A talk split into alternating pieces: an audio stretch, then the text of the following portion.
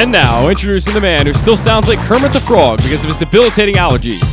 The man who definitely needs a neti pot, and the man who definitely spent his night, entire night, yelling at his TV while viewing the Scripps Spelling Bee contest and claiming he could have spelled Senenjexty.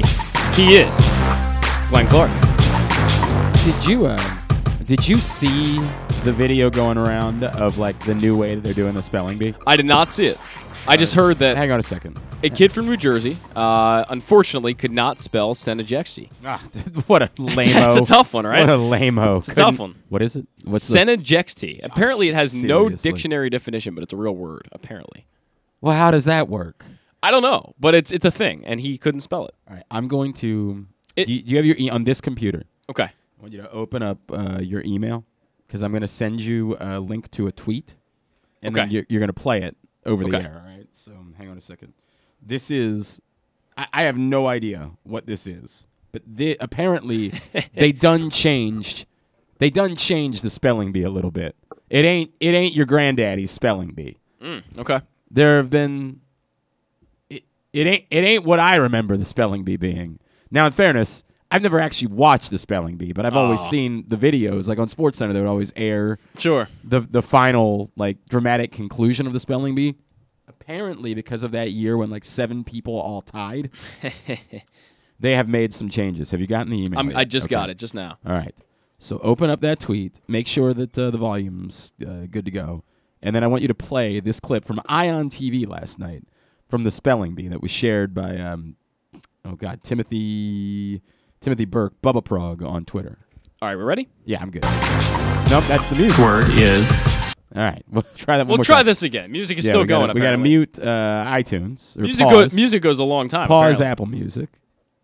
God, do I sound good? Oh, do I sound good? We'll get this going and just here. we go. is spealbone, S P E A L B O N E. phreatophyte, P H R E A T O P H Y T E. gaydiang, G A Y D I A N G. parison, P A R I S O N. exomer, E X E I M E R. toquilla toquilla, T O Q U I L L A. glochis, G L O C H I S. epaulement, E P A U L E M E N T. chara, C H A R A. maieutic maieutic, M A I E U T I C. Huh? chalicothere, C H A L I C O T H E R E.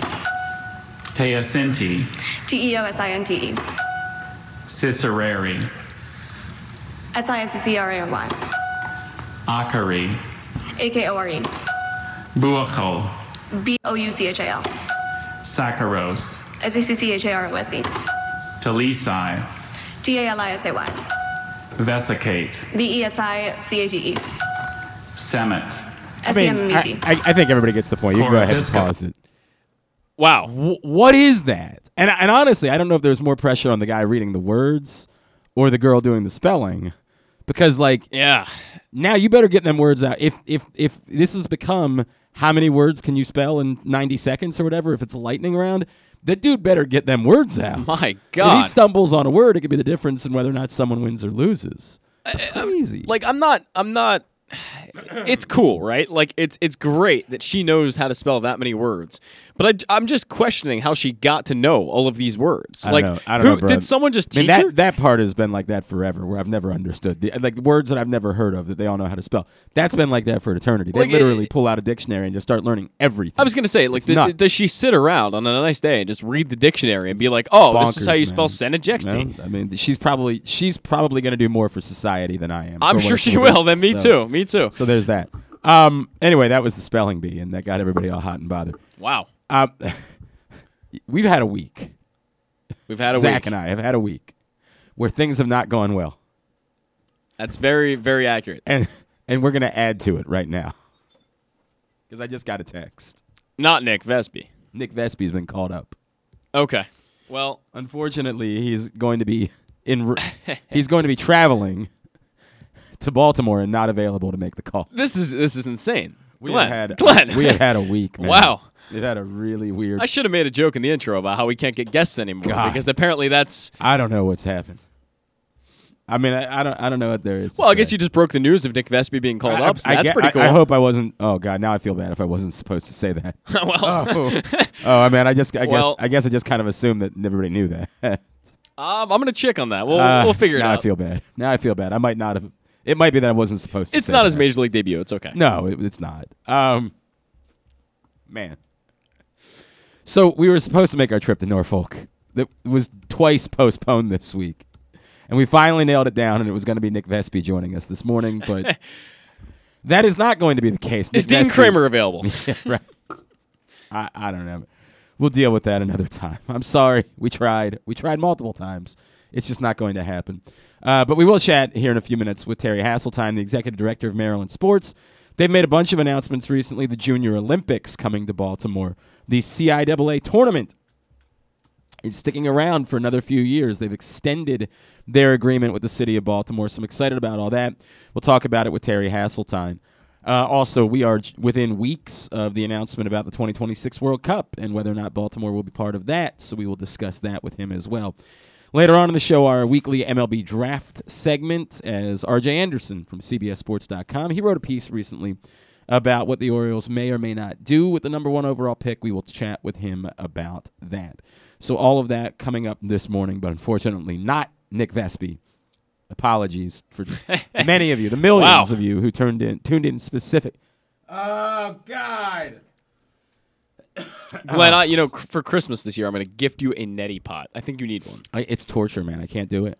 It's it's like Yeah, it's like wa- it's like being waterboarded to me. I can't I can't Ah, do the neti pot. I, I I've tried so many things, nasal sprays. I've tried so the net the neti pot, bro. I can't do it. It feels like I'm being waterboarded. I can't.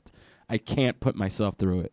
I, I just Oof. the moment that I go to do it, I'm like, no, no, nope, nope. I'm out. No, thank you. You're like Rachel in Friends when she can't put uh, eye drops in her eyes. But that's a little I- different. You know what's funny? it's I actually different. had a, an eye drop problem too when I was young. Oh, okay. I got a lot of got a lot of problems. Can't get anybody to call into the show. Got a lot of problems. I just eye drop shamed uh, Yeah. shamed Glenn Yeah, over right. here. Thanks a lot, jerk. Uh, another problem I've got is Grayson Rodriguez. So let's talk about it. It is not the good news that we had hoped, or the better news that we had hoped that it was, based on what Andy Kostka had tweeted. Apparently, there was also a cramp situation, but it was in his back. So there were two different things that were going on. Um, you know what we had talked about yesterday is that once you start hearing the term strain, you almost fear that like it's the immediate path to Tommy John surgery. And that's not the nightmare that it was once upon a time, but it still ain't great.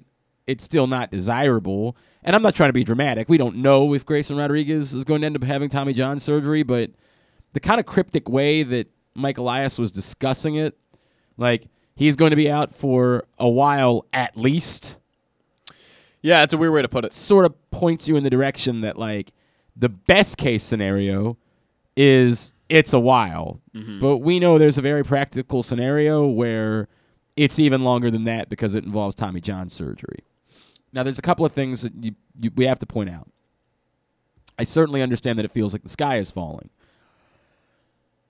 Those of you that were worried about Grayson Rodriguez being here two weeks ago, next week, the week after that, anytime in the next month.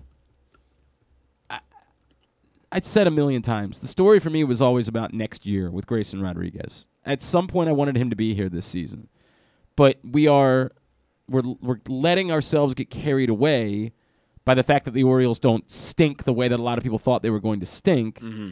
And we are not being realistic about what the priorities are it's fun that they are more competitive than we expected them to be.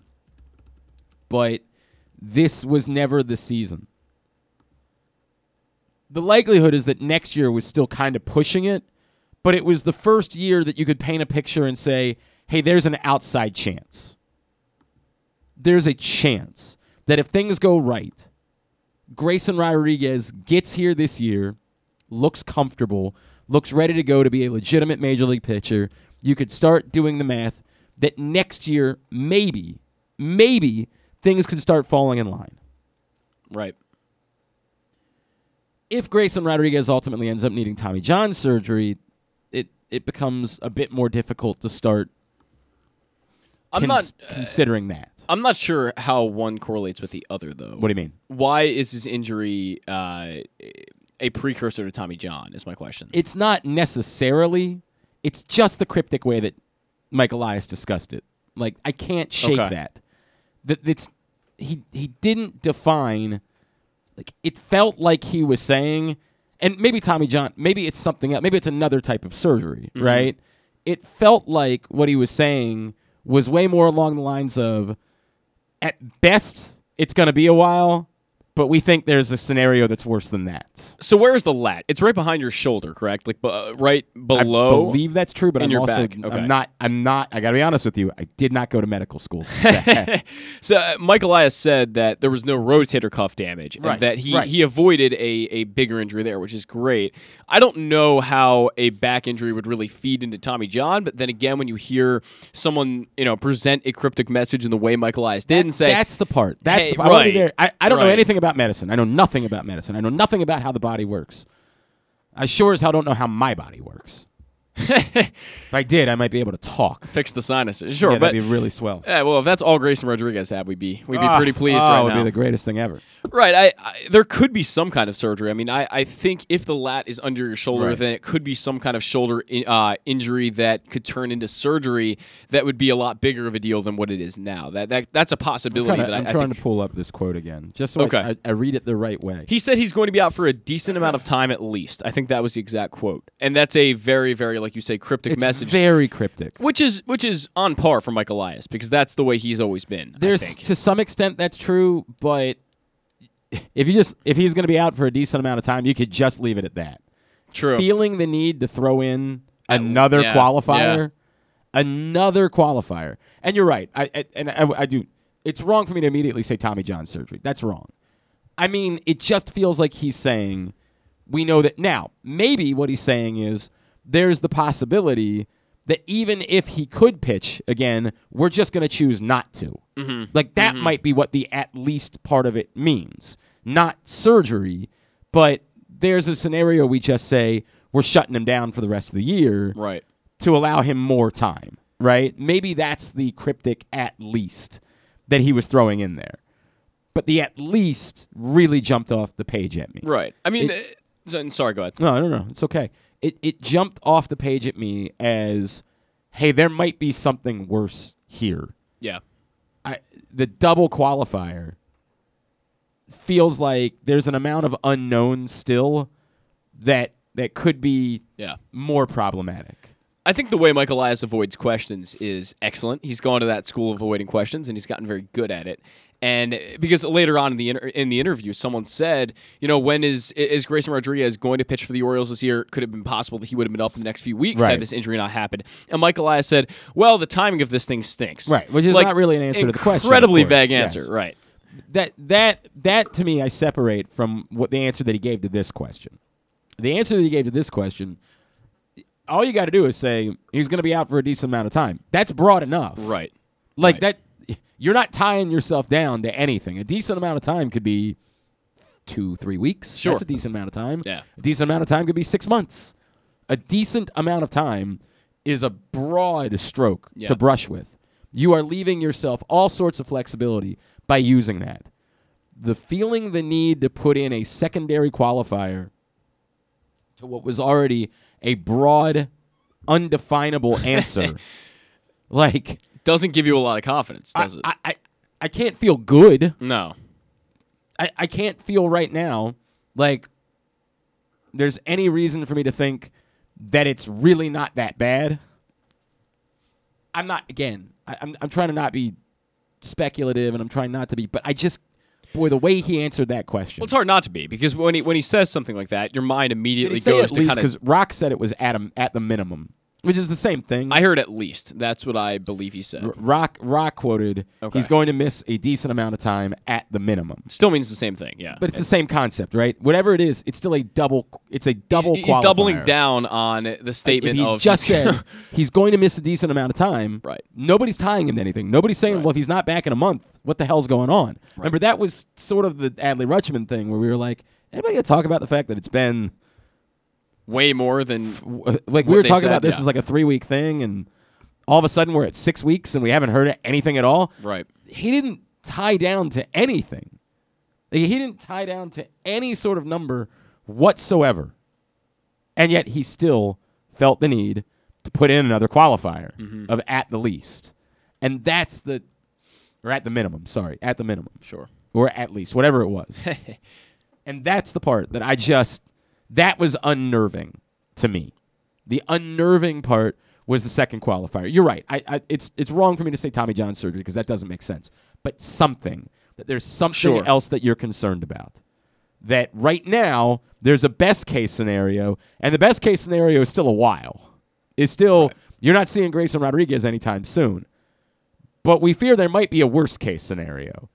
And the worst case scenario is somehow even worse than you're not seeing Grayson Rodriguez anytime soon. Right. I mean, Tommy John generally means 18 months, and I doubt it will be as long as this because Right. that's about the longest injury you can have when it comes to baseball. But uh, a back injury, Still a shoulder injury. months. Why do I feel like it's not been 18 months for everybody of late? I don't. Maybe they're rushing him back a little Yeah. bit quicker than they have in the past, but I know that that's an injury that generally takes well over twelve, um, well over a year. They're out for you know this season, next season, and more, and that's kind of where it where it starts to become. Uh, but for a shoulder injury, obviously that's equally concerning. I mean, John Means, I believe, had a shoulder injury last year that Yep. kept him out for uh, an extended period of time. So if this is anything similar to that, we could be looking at six, seven months. And I don't want to say, I, I hate to say it because you want to see this guy, uh, you know, pitch for the Orioles this year. But the the fact is, is I'm seeing that as kind of unlikely. I keep coming back to it's not about this year. It was never about this year. Yeah, But the part that makes it stink was you still wanted to see him get here this year Right. and show you the signs that he could be an upper part of the rotation pitcher next year. Right. Go through whatever struggles he's going to go through right. whenever he gets here, work through that, get comfortable facing major league hitters, and whenever he got shut down, you would feel as though next year you could have an amount of confidence in him being at least a middle of the rotation major league pitcher. Mm-hmm. This really dampens that because presumably if he doesn't pitch at all the rest of the season, and we don't know that yet, but if that proves to be the case, the innings thing becomes a huge problem again. Yeah. Yeah. Part of what you wanted to accomplish this year, and what we've been talking about this week, is ramping him past 100 innings, is getting him to wherever you're going to get him 150, 160, something along those Sure. lines, so that next year you believed he could pitch 200 innings. Well, if he doesn't ramp up to that number, if this is it, it's hard to fathom you going directly to 200 innings next year. no, no, It's really hard that can't happen. That's not even. I, I don't think that's in the, the book of possibilities at the moment. I for wouldn't. them. I wouldn't think. it just that's again with the way the Orioles have been so careful and the way the Orioles have approached everything slowly and they've taken everything just incredibly uh, slowly is the word for it again. Grayson Rodriguez is not a guy that they're going to immediately throw in there for 200 innings. I They're- wouldn't- I they, they would go. He's going to pitch what 56 this year if he doesn't pitch again. If he doesn't pitch again, yeah, that sounds about right. It's right? like I'll double check. 56 ish. Yep. And, you know, next year, maybe he throws 115, maybe at the max. I mean, I, I can't see it being more than that. He's thrown 104 innings, I think, at the tops in his career, somewhere around there. It's, it's just disheartening, I guess, is, is the word for it, because they've been so high on the guy, and, and fans were so excited for him to be here. And then you see an injury that Mike Elias says will be out for a decent time at least. It's just, it's disheartening. Um, and it's, it's, definitely throws a wrench in your plans for next year. And again, we have to be careful. There is, of course, when you leave it as open ended as this, there is the possibility it is a the best case scenario, and he could maybe pitch again Sure. before the season is over, and perhaps. You know, could pitch for the better part of the months of like if the plan was to shut him down and for at Labor Day, maybe if he can get back in late August and just pitch in September, then makes a couple of rehab starts at AAA, and he gets to make four or five starts in the bigs at the end of the year. Ideally, there's still a scenario where something like that happens, but we can't pretend like it isn't a serious. This is the second most important part of the rebuild working, and someone might argue. Weirdly, that it's more important than Adley Rutschman I just think it is. because of Yeah. the lack of depth of pitching that the Orioles have within the system. This puts a lot more pressure on DL Hall. This puts a lot more pressure on Kyle Bradish, frankly. The, trying to figure out where your pitching is going to come from, if in any way it's no longer a guarantee. Look, you hope that Grayson Rodriguez comes out of this and he is just fine whenever he ends up pitching again. And the talent is all still there. He's not at all impacted by the injury, and this is nothing but a blip on the radar. It that that again threw off maybe the timeline a bit for both Grayson and maybe the Orioles, but ultimately n- not really all that much of a problem. But it also maybe leads the Orioles back to a conversation they have to have internal. And this is the uh, this is the part that, as I've remained patient, there does become a point at which you watch what's going on and say, do we need to alter some decisions? And I don't know if this offseason was likely to be the time where they were going to start spending any real money. Right. No. But if if things continue to go well as far as the lineup is concerned, if Adley Rutschman comes to life in the next couple of months, looks like the star we think he's supposed to be, if Austin Hays continues to rip the cover off the ball all season long, if if you if you start looking at this and saying, "Hey, you know, we're pretty close to having a an order that can compete, a lineup that can compete, And back up the pitching sufficiently. Yeah. then it, I have I have not been critical of the Orioles not spending money because I've said I get it. Why? What is why spend five million dollars more for one more guy to pitch every fifth day Right. if the results don't really matter? But the results gonna need to start mattering soon. Right. And if you have any question marks about Grayson Rodriguez, and it's hard to present a scenario where going into next year you don't, it might be time for us to start demanding that you match the effort of the rebuild with the willingness to spend more money.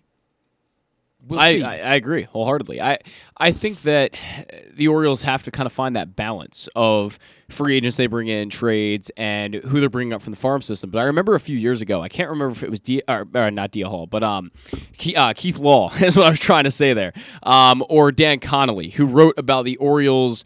Uh, pitching depth being somewhat limited uh, behind Grace Rodriguez and DL Hall. And I'm, I'm trying to remember who it was. Just someone from the Athletic, one of those two. And a lot of people attacked those those articles because they said, you know, they've got John Pinto and Zach Peek and all these guys that are down there, and that's true. That's all fine and good. But the fact is, is that there are very little premium talents behind guys like Grayson Rodriguez, DL Hall that are in the minors, and that's simply fact, right? Like it's, it's Zach Peek could be fine, Yep. but is he going to be a frontline starter? Probably it's, not it's at hard- this point. It, you certainly can't plan around it. Right. That- it's it's sort of what we. I say this about a lot of guys. It, it's fine to believe that there's maybe a bit more there than. Like a, a year ago, I was sort of talking about it was almost doom and gloom, right? Like I, I know Connolly wrote a big piece about it for the Athletic. Mm-hmm. That, that's okay. Stan it- Connolly. it- yeah. It's just not there. Like there's just not the pitching. Right. And when I would bring that up, I would get a little bit of pushback. You know, Kyle and Paul later would say, "Well, you're not thinking about." You know, you, you bring up some of these names, and I'm like, I, I have no problem saying these guys could turn out to be major league pitchers. Mm-hmm. My issue is planning around it. right. My issue is making decisions about what you're doing based in the idea that someone else might become John Means in the future. Right. And that's a bad plan. You can't make the decisions that you make for an organization on hopes and dreams. You can't say, well, we really hope that, you know, Zach Peek, whoever it is, Pinto, whoever you want to say, can become a quality major league pitcher. Well, nobody's scouting them that way. Right. They're right. not saying it's impossible. They're saying there's some talent there, but nobody's scouting and saying this guy is a surefire, Right. top of the line major league pitcher. And it's fair to say that there's no organization out there who has ever had, you know, multiple number one quality pitchers in their organization. I mean, that's just kind of Well, I mean- unlikely to ever happen. And I get that. And that and that's the argument people make, but I'm saying that look, the Orioles are going to have to compete in 2023 is is kind of where we're headed, right? Like that's they're at least going to try to be a better baseball team and try to maybe, you know, search for a wild card spot or whatever it is.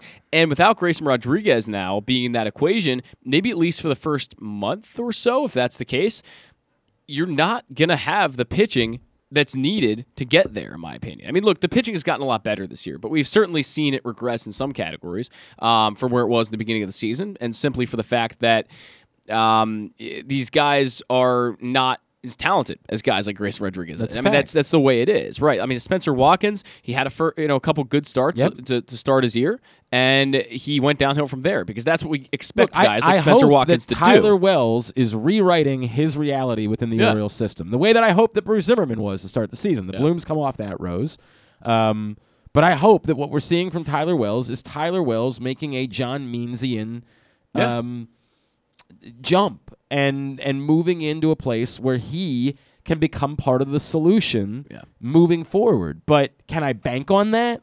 No, Again, the guy remember the guy whose record he broke for the fewest walks was Josh Towers. Yeah. How did it work out for Josh Towers? And I'm not trying to be dismissive of it or say that means nothing. It's relevant. We've but he, he didn't have a long career in Baltimore, right?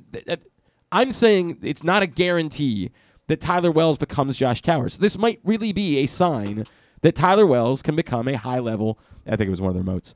Um, a high level major league pitcher, but I don't. It's the sample size is too small, Right. for me to say that with any amount of confidence.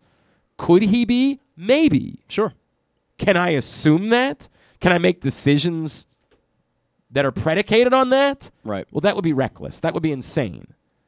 I do wonder how this might have to change the decision making process for the Orioles. I do wonder if they might be forced. Well, I think I think it's relevant that, and people talk about Houston so much and connect them to the Orioles over and over again, and that's been the the argument for a lot of people is that oh well, Houston didn't really grow that many great homegrown pitchers when they Right. were on the World Series, but I went yeah, but they went out and got Justin Verlander in 2017. I mean, Justin Verlander pitched to they- a 1.06 ERA for the Astros in 2017. But they knew they they were far closer when Yeah, they made yeah, that move enough. than the Orioles are right now. I'm just you know I'm, I mean? I'm saying that the comparison is contingent upon the Orioles getting a guy like Justin Verlander though because Justin Verlander I mean he was he put them over the edge But He- my my question was, did they sign any pitchers before that? Uh, that's a great question I That's that like out. did the did in the 20 the 2015 2016 offseason, did they sign a pitcher? I I mean when before you're there, Mm-hmm. they signed Verlander because they knew they had everything together. Yeah. They needed something to put them over the top. I'm talking about a scenario where you don't know. You're not one pitcher away from winning a World Series. It's more we need to close the gap on competition. yeah We need to close the gap on being able to take the next step in this process. And you si- and I'm not I- I'm not even saying it's the equivalent of a Justin Verlander. It's just more than it's more than it's something between Jordan Lyles and Justin Verlander, right? Sure, sure, It's Jordan Lyles wasn't really signing a pitcher. It was let's just add a guy to the mix. I, I'm talking about doing something that's between those two things. I don't know, and we'll monitor this for the coming months. But we can't pretend like this isn't a massive moment in the context of what it is the Orioles are trying to do. Today's show also brought to you by the FanDuel Sportsbook at Live Casino and Hotel. Boy, we haven't even talked about the game one of the finals. We'll get to that later on. If you want to be there for game two on Sunday night, email events at sportssocialmd.com. It is the best place to be. 61 self service kiosks for you to get your bets in. If you want to bet on the French Open finals this weekend, again, the best place to be is the FanDuel Sportsbook at Live Casino and Hotel Maryland, as those self service kiosks are open 24 7. So even before the sports book opens, you can get in tomorrow and Sunday morning and make your bets a couple of big announcements recently uh, about one a, a brand new event and the other an extension of event that came to Baltimore this year. And we know there's this World Cup thing that's still lingering. We always love catching up with our next guest. He is the executive director of Maryland Sports. He's our friend, Mr. Terry Hasseltine, and he's back with us now here on GCR. Terry, it's Glenn. It's good to talk to you, sir. Thank you, as always, for taking the time for us. Oh no, my pleasure. Thank you for having me. I always love talking to you about good news. That's that's the thing that I like doing with you is good news. and we uh, got some good news. right? I, and let me start with the CIAA tournament. Um, you know, the, the, arena is changing, and it's going to look completely different. And I was talking to Frank Remesch recently, and he said, "Look, it's not going to be about like sports tenants. They're going to be in there for 100 dates a year or 50 dates a year. It's going to be an events building, and this is the type of event." That seems as though it's going to continue to be able to provide a great deal for this community and this seems to be a huge win, you guys being able to extend this agreement with the CIAA. Oh, it's been a, it's a, it's a huge victory for the city of Baltimore. It's a huge uh, victory for the state of Maryland and all of the partners that helped bring it together. The, um, the leadership of Al Hutchinson and the team at Visit Baltimore for having the vision of you know the CIAA coming to Baltimore. You know, Commissioner McWilliams is just she's such a dynamo. Um, she's she's been really good energy. You know, in a time in which we needed some good energy. Um, and then you have our partners down at Bowie State and Lincoln University who have, you know, stepped up to, you know, make sure that the leadership is there from Dr. Breaux and her team um, and, and the like. So, you know, not only is the event great economically for the city, but it's also great from a cultural perspective. You know, the interconnection, you know, the multi multiple venues they use throughout the downtown area, the amount of guests that come in. You know, remember, you know, the host of the event this this year for the first time coming off of uh, still you know, coming off, still in the pandemic mode, and you know, delivered great results, uh, great partnership, and we look forward to having those additional years added onto the contract. And like I said to you know the group the other day, I mean, I hope this extends well beyond just the additional couple years that we built this as a a staple for the city of Baltimore for many years to come. Terry, can you tell me any more about what the economic impact of the first one ended up being and you know, you speak to the idea that, hey, if, if that's what we did in the midst of a pandemic, imagine what more it could be in the future years. Yeah, I mean, you're talking about an event that generated, you know, close to $20 million um, in economic impact for the city. Um, you brought in guests from all over the eastern seaboard. Um, with it being in Baltimore, a lot of, you know, allowed us to tap into some of the, you know, northern cities you know, that, you know, otherwise might not have, you know, gotten down into the, one of the southern tier cities when it's hosted there. Um, but the economic spend was in, in, in and around the, uh, the $20 million mark. And that like I said, and that was in a COVID impacted year. So it just means that we can up, we can upscale, you know, obviously the, the, the building's getting an adjustment where the, you know, basketball's played, but then the convention center and the pep rally and the, you know, the, the dance, um, events and the job fair and the academic curriculum that goes along with it. So it's a week-long festival of student athlete and athlete experiences, as well as the you know the common fan can get a chance to be exposed to some great HBCU basketball, as well as all the cultural experiences that go along with the event. So it might be anchored around basketball, but however, it's so much more than that. Can you give me an idea at all, Terry, about you know, as I, brought up what it was the Frank Remesch was telling me, have you started to get any sort of sense of what is going to be legitimate as far as other sporting events that could be part of the renovated arena? Well, you know, with the renovation, it allows us to be in you know deeper conversations with um, the NCAA on maybe early round you know events, um, everything from you know wrestling um, to early round basketball to having conversation with a lot of the national governing bodies of the Olympic movement, like gymnastics um, and, and and the like, because we now will have a building that you know has some will have the amenities that a lot of these groups are looking for to entertain clients and guests, you know, when they're here. You know, yes, the seating bowl is important, but you have to have those specialty spaces yep. that you know the the the college presidents want or the organization needs from a corporate sponsorship perspective, et cetera. So it just is going to create a gateway to being able to have conversations that, you know, until now we, you know, like I said, the CIAA was really proud of the building and how we transformed it. However, you know, to do that, you know, 15, 20 times a year, that, that's, you know, that's not an easy thing to do. But if you have the built-in assets, which the building will now have, you know, you can pursue those events and you can do these things, you know, the 15, 20 times a year and really bring you know, a, a bigger sports portfolio, but it also allows, you know, Frank and team to also, you know, at the concert level and at the yep. entertainment level to, you know, now go after acts that they might not have been able to pursue because of the lack of, you know, entertainment, hospitality, you know, function space. He is Terry Hasseltine, the executive director of Maryland Sports. He's with us here on Glenn Clark Radio. Terry, tell me about the Junior Olympics. And I, and I have to acknowledge, before you guys made the announcement, I, I didn't know what the Junior Olympics were, but it seems like this is also, I say this all the time, just because I don't know about it doesn't mean it's not a really big deal that can do a lot for our community. So tell me about the Junior oh, Olympics and what it's going to mean. Well, the Junior Olympics um, is a huge announcement. You know, we obviously announced that we're going to be hosting the AAU Junior Olympics in 28 and 32. Um, it is the largest youth multi-sporting event event in the United States and potentially the world. Um, we're talking 18 plus thousand athletes converging on, Wow. on Baltimore. The biggest event is track and field, but there are eight to nine other sports that will be added in, you know, to the Junior Olympics um, over the course of 11 days of competition. Everything from you know tumbling and trampoline to um, you know mixed mixed martial arts, um, judo and taekwondo, and, and those type of sports, as well as volleyball and potentially basketball.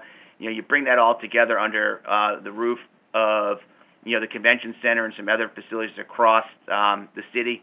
But the track and field is the anchor component of the Junior Olympics, and we'll be hosting that at the on the campus of Morgan State University. You know, because it's Olympic year, you're going to be talking about you know, right now we're talking anywhere between 11 to 13,000 track athletes converging on the city alone, and the other sports will make up the additional, you know, um, folks coming to town. And then for every athlete, you're talking about anywhere from 2.5 to 3.5 people per athlete coming with them. Holy So you're, smokes. add, you're adding on another 30 to almost 40,000 additional people. You're talking about an event that will be in excess of $59 million of economic impact to the city.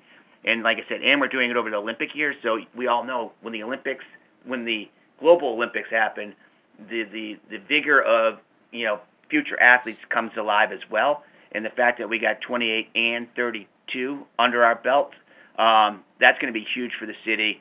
It's going to connect our young people in the city who might not have had the chance to experience um, the Junior Olympics, you know, in Greensboro or out in Des Moines, Iowa, or down in Houston, Texas. It'll now be competed in their backyard. So we now know that we're opening the gateway for Maryland athletes to have an experience on a world-class level at the Junior Olympics. And our partnership with the AAU is only getting stronger and stronger as the, the days go on. Terry, is the infrastructure all already in place for those events, or will there need to be some new venues, new, you know, is there still anything that still has to come? We were talking about something that's still what five, six years down the road.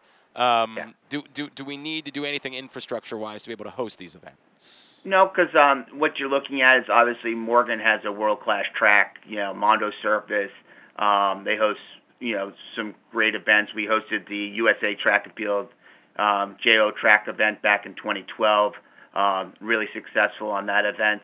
Um, the infrastructure that will be built in the convention center, that's obviously temporary. However, the other assets are out there, everything from college campuses, you know, gymnasiums to your open spaces. So there won't won't have to be any new construction to host the um, the games. However, there will be temporary builds like putting basketball courts or volleyball courts in the convention center, Okay. that type of stuff. Okay. But that's commonplace. Okay. All right. Yeah, that's stuff that you guys have done for other events before. Yeah. Right? That, that makes all the sense in the world.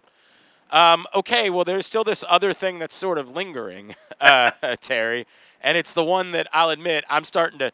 I'm starting to sweat over because I, I hope you know just exactly how much money the Clark family is prepared to lose uh, buying World Cup tickets. Like Yes. we are prepared to. Um, my my sons might not be able to go to college uh, after this happens.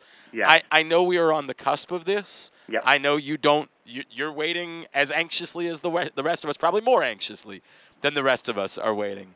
How have you felt about everything that the now Baltimore D.C.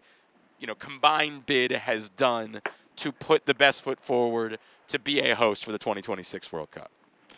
Well, I, I think um, I, I feel very confident um, speaking with you today that um, the moves that we've made as Baltimore City and the state of Maryland, you know, in pursuing the World Cup have been strategic. They have been well placed. And then when you take the nation's capital, you know, brand equity and you know, and the recognition that they have globally, you know, outside of the United States, and you merge the two together, you got a one-two punch there that's pretty darn awesome. And you know, the way it's laying out right now is all the football related action would happen here in Baltimore. So matches and training would happen in, in the, the portfolio that we put forward um, to FIFA, as well as a lot of the lodging and, you know, various, you know, hospitality components that go along with the World Cup. And then DC with that natural infrastructure and the fact that this is a June, July event, you know, it's the 250th anniversary of our nation that year. They're, they were already planning a big party to celebrate that. Now we bring it together under the umbrella of FIFA. You just you know magnify that times three or four, and you know, you're talking about a region um, between you know D.C. all the way up through Baltimore and to um, um, our counties to the north. You're talking about a significant impact to this environment. You're talking excess of you know 400 to 800 uh, million dollars um, and then some. You know, we're looking at teams calling this place home for you know 30 plus days. It's also the largest World Cup event you know in history. It'll be a 48 team Right, tournament for the right. first time. So this place will be a buzz. Yes, you're not alone, Len. You know the Hasseltine family too will be. Um, you know, might have a little different access just because of the role Yeah, we right, play in right. it. But um, Yeah. No, it's really we- funny, I, Terry. I plan on you know maybe having to put, take out a second mortgage on the house and and doing some of that stuff to for the amount of family and friends that are going to want to come in and, and and be a part of something that you know that you know we've all worked on together. But um, you know, Glenn, this is going to be a tremendous time period for the city of Baltimore and the state of Maryland when they announced on June 16th that you know Washington D.C. and Baltimore, Maryland, collaboratively have been awarded the World Cup. I mean, I am. I, I, I might throw a one man parade when it happens. I'm telling you, Terry. I, I might buy a ticket to that. I want to see that. I made the joke. If it's Cameroon, Martinique, I don't care. I'll pay a thousand dollars for the ticket. I, I, the opportunity to experience the biggest sporting event in the world in my hometown, I, like it just gives me goosebumps, man. Like it Yeah. just, I thinking about it makes me emotional. Um, it's, it's overwhelming the possibility that's in front of us. So I am, I, but I don't care. I don't care what the price is. I will be paying it, and my two boys will be there with me, and we will be experiencing the magic of the World Cup the moment that it happens. Well, I think you'll be experiencing the. the I think you should get ready. Um, start doing whatever paperwork you need to do. Right? um, I don't want to sound overly confident or whatever because obviously, you know, decision day is June 16th, and we're going to be waiting along with you know everybody else. You know, the the the program is from five to six. You know, on on Fox on on Fox Sports. Um, the announcement will happen during that five to six you know time frame. You know, FIFA then will do a a, a, press event, I'm sure. But um, we ask that our, our everybody in, in Baltimore, Maryland, be tuned into that show um, and be ready to get out in the streets and you know fireworks and the whole nine yards. Yeah, Uh, we're we're fired up, you know, about the possibility, Glenn, and um, you know, but we got to keep our head down and make sure we keep moving everything forward in the right direction. You know, us in DC are meeting regularly to start, you know, fine tuning this orchestration of the collaboration, but um, you know, we feel that we've now put both of our best foots forward by by coming together to tell FIFA that we really want this in the capital region. Uh, we are, and, and again, I know a lot of people pointed out it's the 250th birthday of our country, and so what that could mean in D.C. for their events, and then the matches here. Ah, ah, whew. All right. Anyway, Yeah. I got I got to calm down a little bit, Terry. I got It, it's, down. it's all going to be good stuff. And then, you know, right now, just so you know, while I'm sitting here, I have um, our friends with the Maryland Cycling Classic in Yep. town putting the final touches on what will be a great, you know, Pro Series race on September 4th, you know, 2022 over the Labor Day weekend. Um, the route has been publicized. It's out there, you know, traversing mileage up in Baltimore County and then coming in multiple circuits into the city. Uh, it is the highest level um, cycling event in North America in 2022, so we're really stoked about that as well. It's gonna be a hell of a Labor Day weekend. And by the Yes, way, I. I just happened to see this. Did you guys have anything to do? Did I see that there's a PBR event in Ocean City this weekend? Like there's a Pro Bull Riders event going on? I, you know, it's it's interesting. I think I saw the same, but I can't confirm. It's not. so Um, it's not something that, that you guys have had anything to do with. I, I like that jumped. I'm like, wow, that seems like a kind of a big deal. I, I don't know, not my Yeah. world, but that seems like kind of a big deal for them down there. Now, right. you know, periodically, you know, in all fairness, Glenn, some things do make it in the state, and you know, our hands aren't touching it, but Okay. um, it's few and far between. I know. I know that's true. I know that's true. All right. Uh, what can we plug, Terry? What? Where do you want people? What do you want people to follow? Where do you want people to be checking in for more information? Get all the plugs in for me. Oh man, I- you got a, thousand and one place you can go there. You can go to marylandsports.us. You can go to sportcorpmaryland.us. You can go to marylandcyclingclassic.us. You can go to maryland5star.us. Um, you can go, um, you know, on our social tags. They're all basically the same as what I just, you know, prescribed. You can go on to BaltimoreMD2026.us and find out everything about the World Cup. You know, that obviously will be transitioning over the next period of time, but you know, if you're out there and you want to support, you know, our nonprofit arm, which is the uh, the Maryland Sport and Entertainment Corporation of Maryland, um, I said that backwards. It's the Sport and Entertainment Corporation of Maryland at, at, at you know, sportcorpmaryland.us, and you know, it's a nonprofit that is, you know, is behind putting these these efforts together on the large scale, and you know, we're always looking for good sponsors. We're obviously looking for good partners out there. So, you know, if you're interested, you know, give me a call or get online and drop me a note. Love it. Love it, man. Uh, Terry Hasseltine, I always like talking about good news with you. Let's pop some champagne bottles here in a couple of weeks, all right? Thank you. I look forward to. I can tell you, the night of the 16th, I'm hoping there's a lot of uh, corks popping. No doubt, man. Thank you, Terry. Always appreciate you. Let's talk all right, soon. thank all you now. Terry Hasseltine, Executive Director of Maryland Sports, checking in with us here on GCR. Brian Powell just sent me a picture. I don't know if he's down in Ocean City or he just found it on Twitter. They're legitimately in the parking lot of the inlet. Inlet, they have set up a pro bull riding arena. Greatest thing I've ever seen. That's there's amazing. A, That's a- awesome. There's a legitimate. I, I don't. I, I don't know enough about the pro bull riding tour Sure. to know like There's a tour. There is. I, No. I, I, and I know that because You know more than me. There used to be a st- when I worked in Phoenix, there was a stop in Glendale where the Okay. Coyotes, well, where the Coyotes used to play mm-hmm. in that arena. And one year they invited us to come out and like be a part of it, and we really thought they were going to put us on a bull. Like we thought that's what we were going there to do, and I was terrified. And we found out be. like, no, no, no, they can't do that. They can't just put. it's not a thing they can do. So I mean, we like they had us put on some of the gear and all that sort of stuff and go through. And it was it was fun. It was a it was a fun thing hanging around those guys. And I actually went.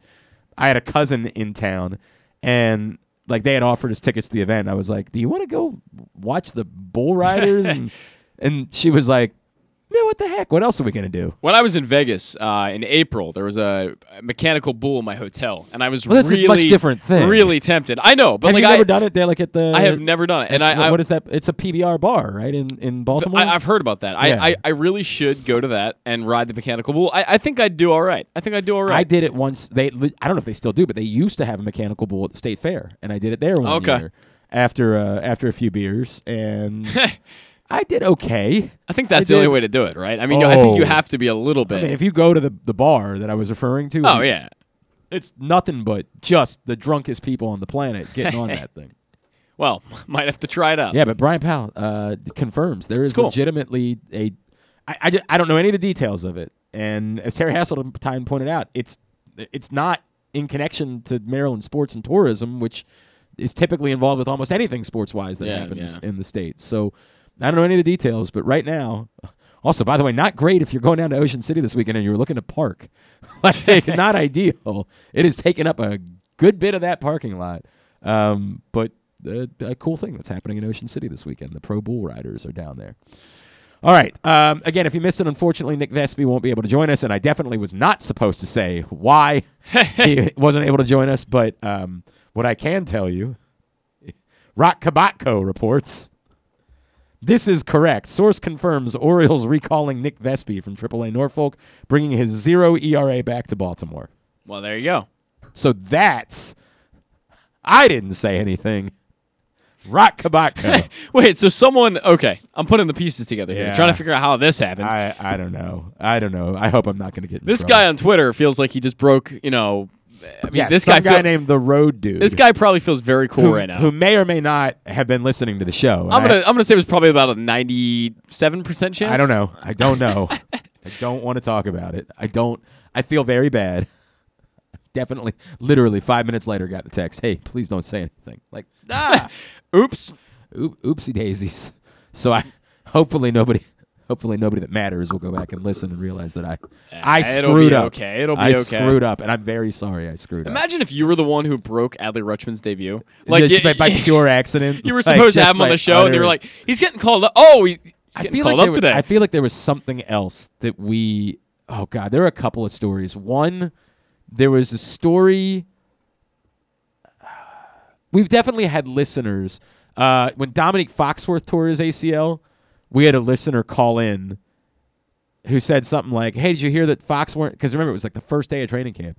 Um, did you hear Fox went down yesterday? And I believe it was not during a practice that was open to the media yet. And we were Mhm. like, "No, we didn't hear anything." He's like, "Yeah, dude, he's got a torn ACL." Oh. And we were like, "We're on the air." And we're like, "Okay, man, well, we can't, we don't know that, so you know, we, we'll try to get some information." Gotta pretend like we didn't hear that. And like, I want to say Eric was listening that morning. It was when Drew and I were still together doing mornings over on the old station that doesn't exist any longer.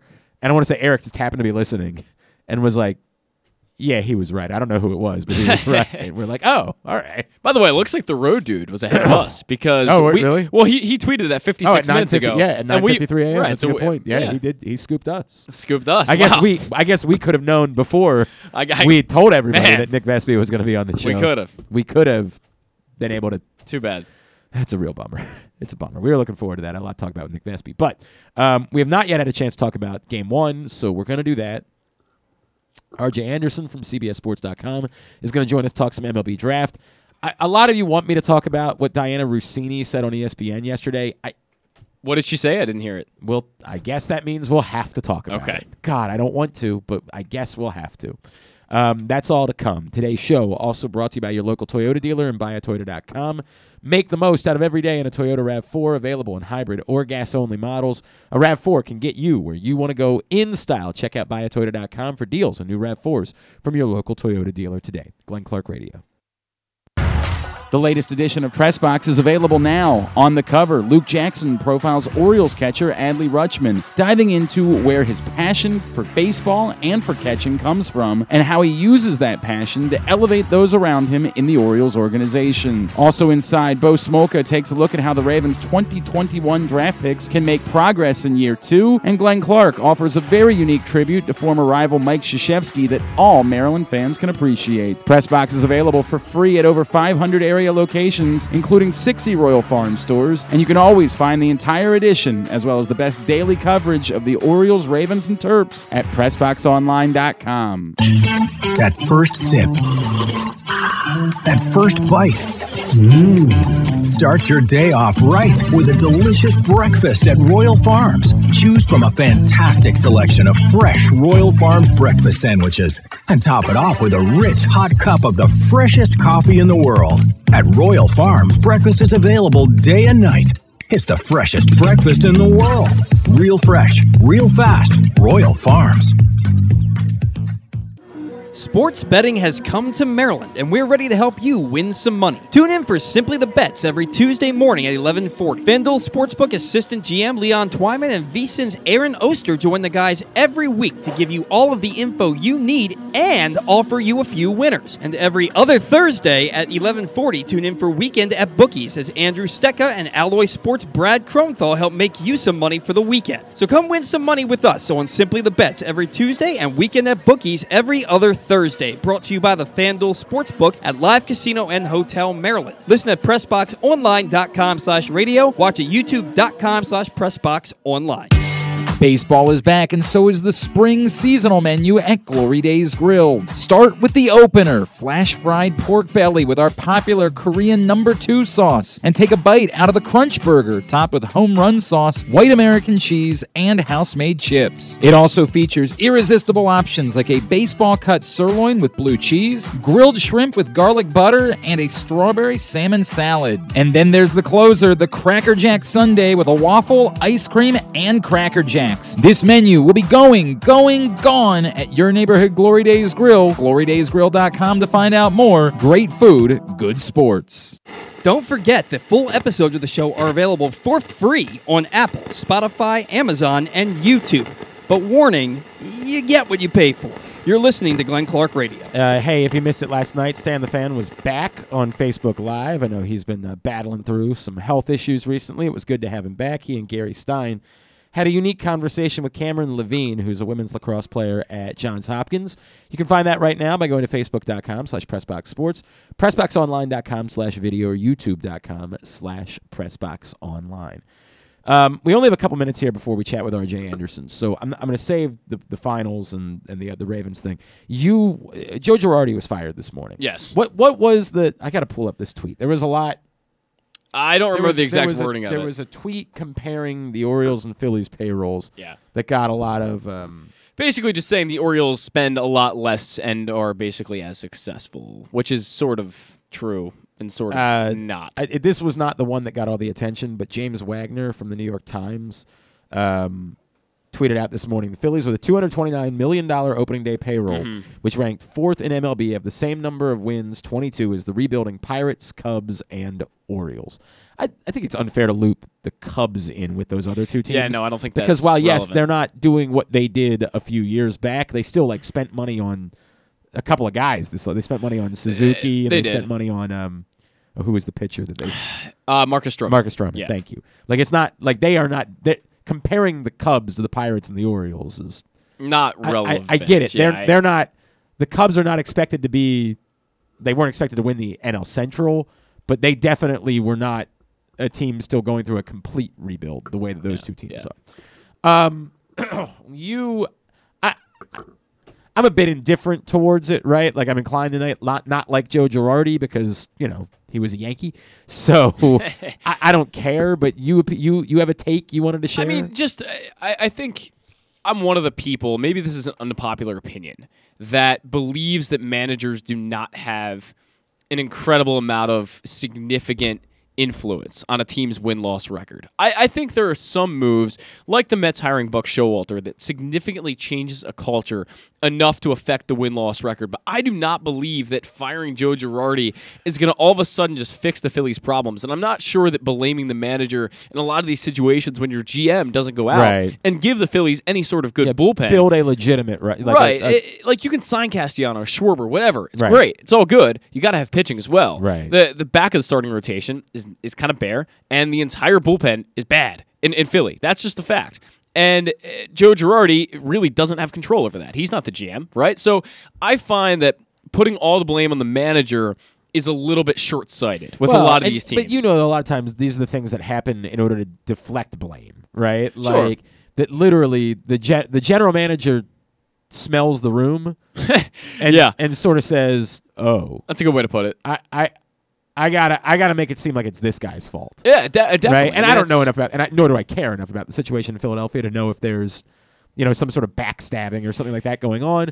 But we've seen this a lot in sports Mm-hmm. where you you take the temperature of the room and you say, "Ooh, people are going to start looking at me." Right. So sure. I need to deflect that, and I need to go to ownership and say it's this guy's fault, so that he the, the blame goes that route, and I buy myself a little bit of time Yeah. before the blame starts coming my way. The most entertaining part to me is whenever someone fires a manager, it's usually like the bench coach who takes over as the, the interim Right. manager. And I'm, I'm always thinking, like, you think this guy's Yeah, going to be the better? better- yeah, is the Like, better really? Uh, this guy? Like, I, I don't know who the Phillies bench coach is. I'm going to I'm gonna figure that out. don't know either. And if he's someone that has managed in the past, maybe, but I, I highly doubt it. It looks like uh, Rob Thomson. Ah, oh Rob, I'm didn't, not- he, didn't, he, didn't he hit the shot heard around the world? I'm sure he did. I don't isn't know. that, I, isn't that Rob? I'm not aware of this Rob Thomson, but I, I will look him up and we'll, we'll find out about the new Phillies manager. But I, I- my question is, you know, how do you really think that's going to solve the problem, right? Like, I, I don't know. Apparently, he's the uh, a former minor league baseball player. Sure. I Um, mean, they who had was a catcher and a third baseman in the Tr- Detroit Tigers organization. Um, he's a Canadian, and he won the World Series with the Yankees in 2009 as a coach. So there you go. Good, good for good for Bobby. Rob- Thom- oh, Bob, Thompson. Bobby Thomson, the man who hit the most famous home run in baseball history. The Giants won. the Apparently, yeah, not the uh, same one. no, you don't think it's the same guy? No, uh, No? th- this You guy think so? never. This guy was never a major league baseball player, You so I would I would venture to say that he You, don't not think the you guy. don't think he was playing at the Polo Grounds in 1951?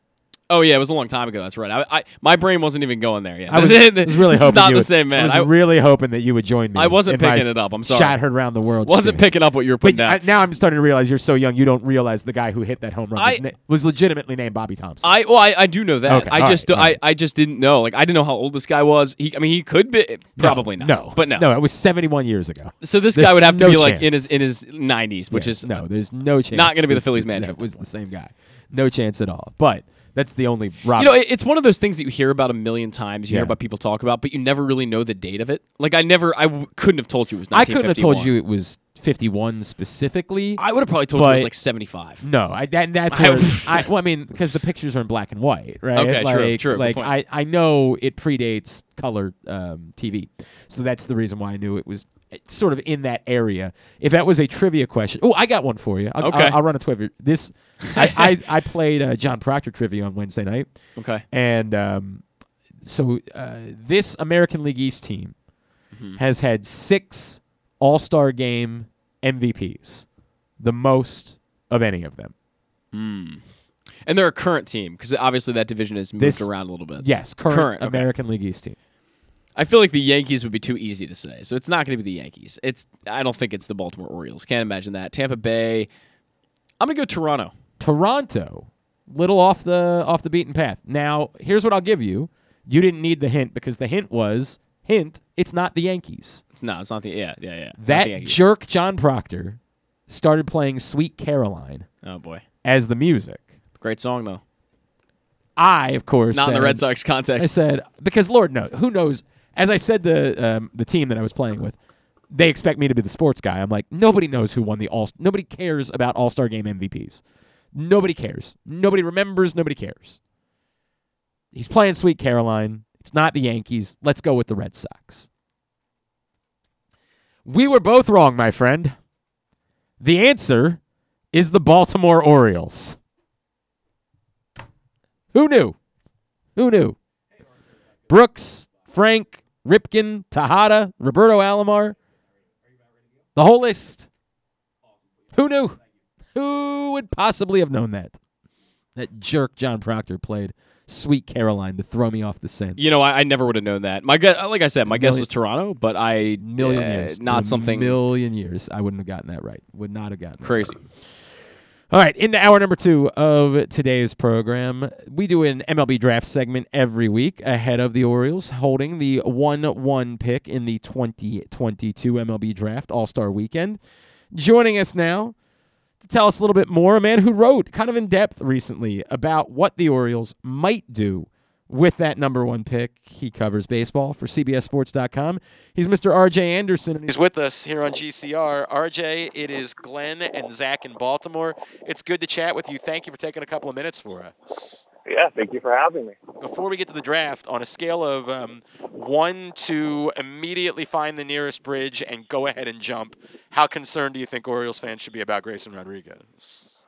Yeah, I mean that's a tough one because I thought he should have been in the majors already, and certainly don't want to see him get hurt regardless. But it feels like you know he was so close to being promoted. You know, you having him and uh, Adley Rutschman together, and you know, kind of the dawning of the future. Now, unfortunately, you have to wait and see how much time he's going to miss. Yeah. Terrible for the rest of the season. So that's really tough. I, I we we started if like he really doesn't pitch the rest of the year because next year seemed like the first legitimate year where you could start judging the Orioles' real results, right, and and seeing where they are in this path. And if he doesn't pitch at all the remainder of the season, it's really tough to have confidence in what he's going to do a year from now. I, I wonder if that's the type of thing that forces the Orioles to have to think about hey, maybe do we need to, to, to, to spend a little bit of money this year on pitching because there is so much to like about their lineup and what they've done offensively and how much more competitive they've been than we expected them to be. Their bullpen's been very good. That maybe they need to reverse course a little bit and consider spending some money on pitching this offseason because of that. Yeah, I mean, I was talking to a front office person yesterday, not with the Orioles, but they pointed out that you know you usually don't want to put too high of expectations on a player in their first full big league season. So with Rodriguez, you know, realistically, you're probably envisioning him not being himself until maybe next year or the year thereafter, and this could push that schedule back. Now, I agree with you that they should be spending more resources on the big league team. Unfortunately, you know, their front office has proven they are pretty indifferent to the big league roster. And it's notable not just when they sign a free agent to a big league contract, but I mean, I guess that's what I was going to say. Is it's notable when they do sign a player to a big league contract, no matter the amount of money. So I, I hope so because you know Baltimore deserves a better product. Camden Yards is my favorite ballpark in the majors, but you know I wouldn't necessarily bet on Mike Elias ever spending money on that big league roster until he has to. It's uh, it's a boy, I, it's depressing. All right, let's talk about something else. The Orioles do hold the number one pick in, in this draft, and and as we have talked about a lot, there seem to be two diverging thoughts at the moment. The first thought is the Orioles take the consensus best player available in the draft, and it seems like more and more everyone has kind of agreed that that is Drew Jones, Andrew Jones' son. Then there's the other thought, which is, well, the Orioles haven't taken a high school anything with an early pick under Mike Elias, and in every draft except for Adley Rutschman, they've purposely gone under slot and tried to cut deals later. Yeah. What is your gut starting to tell you about the route the Orioles might take this year? Honestly, I still don't have a feel for it. You know, we're still more than a month away, and I, I could see them going either route. I know that's not the answer you're looking for, but you know, it really just depends on their evaluations of Drew Jones or some of these other top players. Because as you mentioned, you know, they've gone under slot two of the last three drafts, and they spent you know significantly less money on that top pick than you may have expected them to. So, you know, it just depends. Do they think Drew Jones is head and shoulders above everyone else, or do they think they can get a somewhat comparable talent for a significantly less amount of money and then spread that money elsewhere in the draft? And you know, I don't have the answer for you, unfortunately. Um, and, and, and neither do we. Are you in, of a, in agreement that there is a separation regarding Drew Jones specifically? That he's definitely the top guy. I think he's the top guy for me. Now, when you say separation, I assume you mean significant one because I can see, you know, an argument for them taking, say, Elijah Green. I can see an argument for them taking Termarr Johnson or, you know, Jackson Holliday or, you know, some of these other players. But the thing is, all of the individuals I just named are high schoolers. Right. And usually when you're talking about, you know, taking a player who will sign for under slot, it's not usually the high schooler because, you know, they have the leverage of going to college and, you know, they just have more negotiating uh, leverage. So I don't know. It's going to be interesting to see. I do think he's the best, but you know, again, it comes down to what do their evaluations say? Do they agree with that? Do they think there's a significant difference between him and you know, whomever else is number two or number three or number four on their board? And I, you know, I, I don't know. I, I guess the way I should have phrased it is like, I, I, are we going to get to a point where you're going to, where, where you will end up regretting it? Where as good as other these players might be, and and that's I think that matters here. Like I think that's where we got to with Adley Rutschman. We're like, you got to take Adley Rutschman. He's the guy, Yeah. and we'll still find that out if he proves to be the guy or not. But you have to. I, Yeah. I, is it the type of thing where like, hey, whatever it is that your philosophy is, if you had the chance to draft Drew, Drew Jones and you didn't, it might be the type of thing that looms over your franchise for the next decade, decade, decade and a half. That you decided to get cute and not just take this player.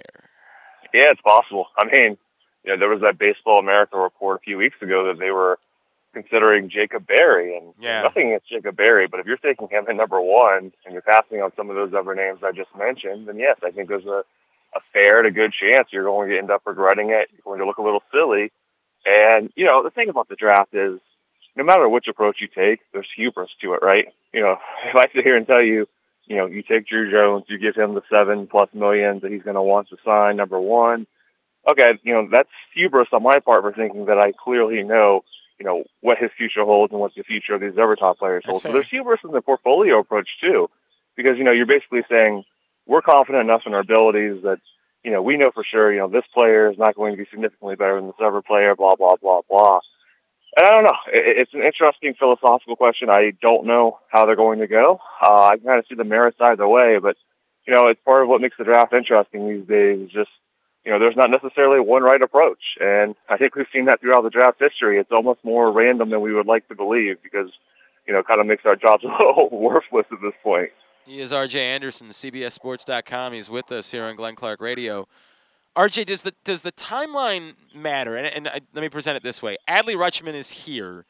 The there's as I mentioned, there's a lineup that appears to be moving towards something, and hopefully this will not end up being a, a complete setback with Grayson Rodriguez, and you know, still within the next year or so, the piece is already in place. Does that make it more appealing to say, grab a college bat, or is Drew Jones, you know, are these talents the type that you say, those guys, they're to, you know, like Bobby Witt this year, they can get here absolutely as quickly as any college bat in this draft? Yeah, I think it would be a mistake to draft based on the complexion of your big league roster. Uh, I think that's just a recipe for you know making suboptimal decisions. So I would say you know there should be no impetus to take college back just because you think your lineup is inching closer toward contention because you never know what's going to happen. I mean, you know, it's possible that some of the players who are having good seasons this year don't next year. And if you took a you know Jacob Berry for instance, all of a sudden you're like, well. Um, maybe we messed up because Right. we were not as close as we thought we were. So yeah, I think that would be a mistake. I think you just take you know, either the best player available or you take the path where it allows you to get the best players available throughout the draft. But I don't think you can ever say, here's our big league roster and we're going to draft based off that. By the way, it seems like the one thing I'm taking from this conversation is you you sound like you're really opposed to it being Jacob Berry, RJ. Yeah, yeah, I am because you know college first basemen historically have not had the greatest of success rates.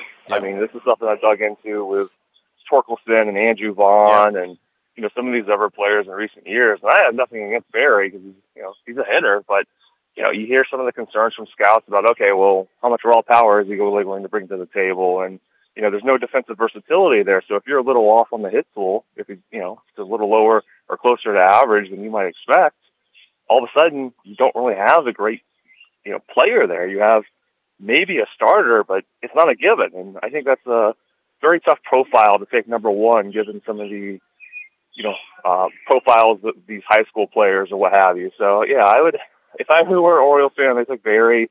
I mean, I would I would be a little annoyed even if I realized that, you know what, maybe they see something I don't, and maybe he blossoms into the best Right. hitter in the draft. Do you, do you I, I assume you feel a little bit differently about Brooks Lee then because it does look like he's a legitimate Yeah. third baseman?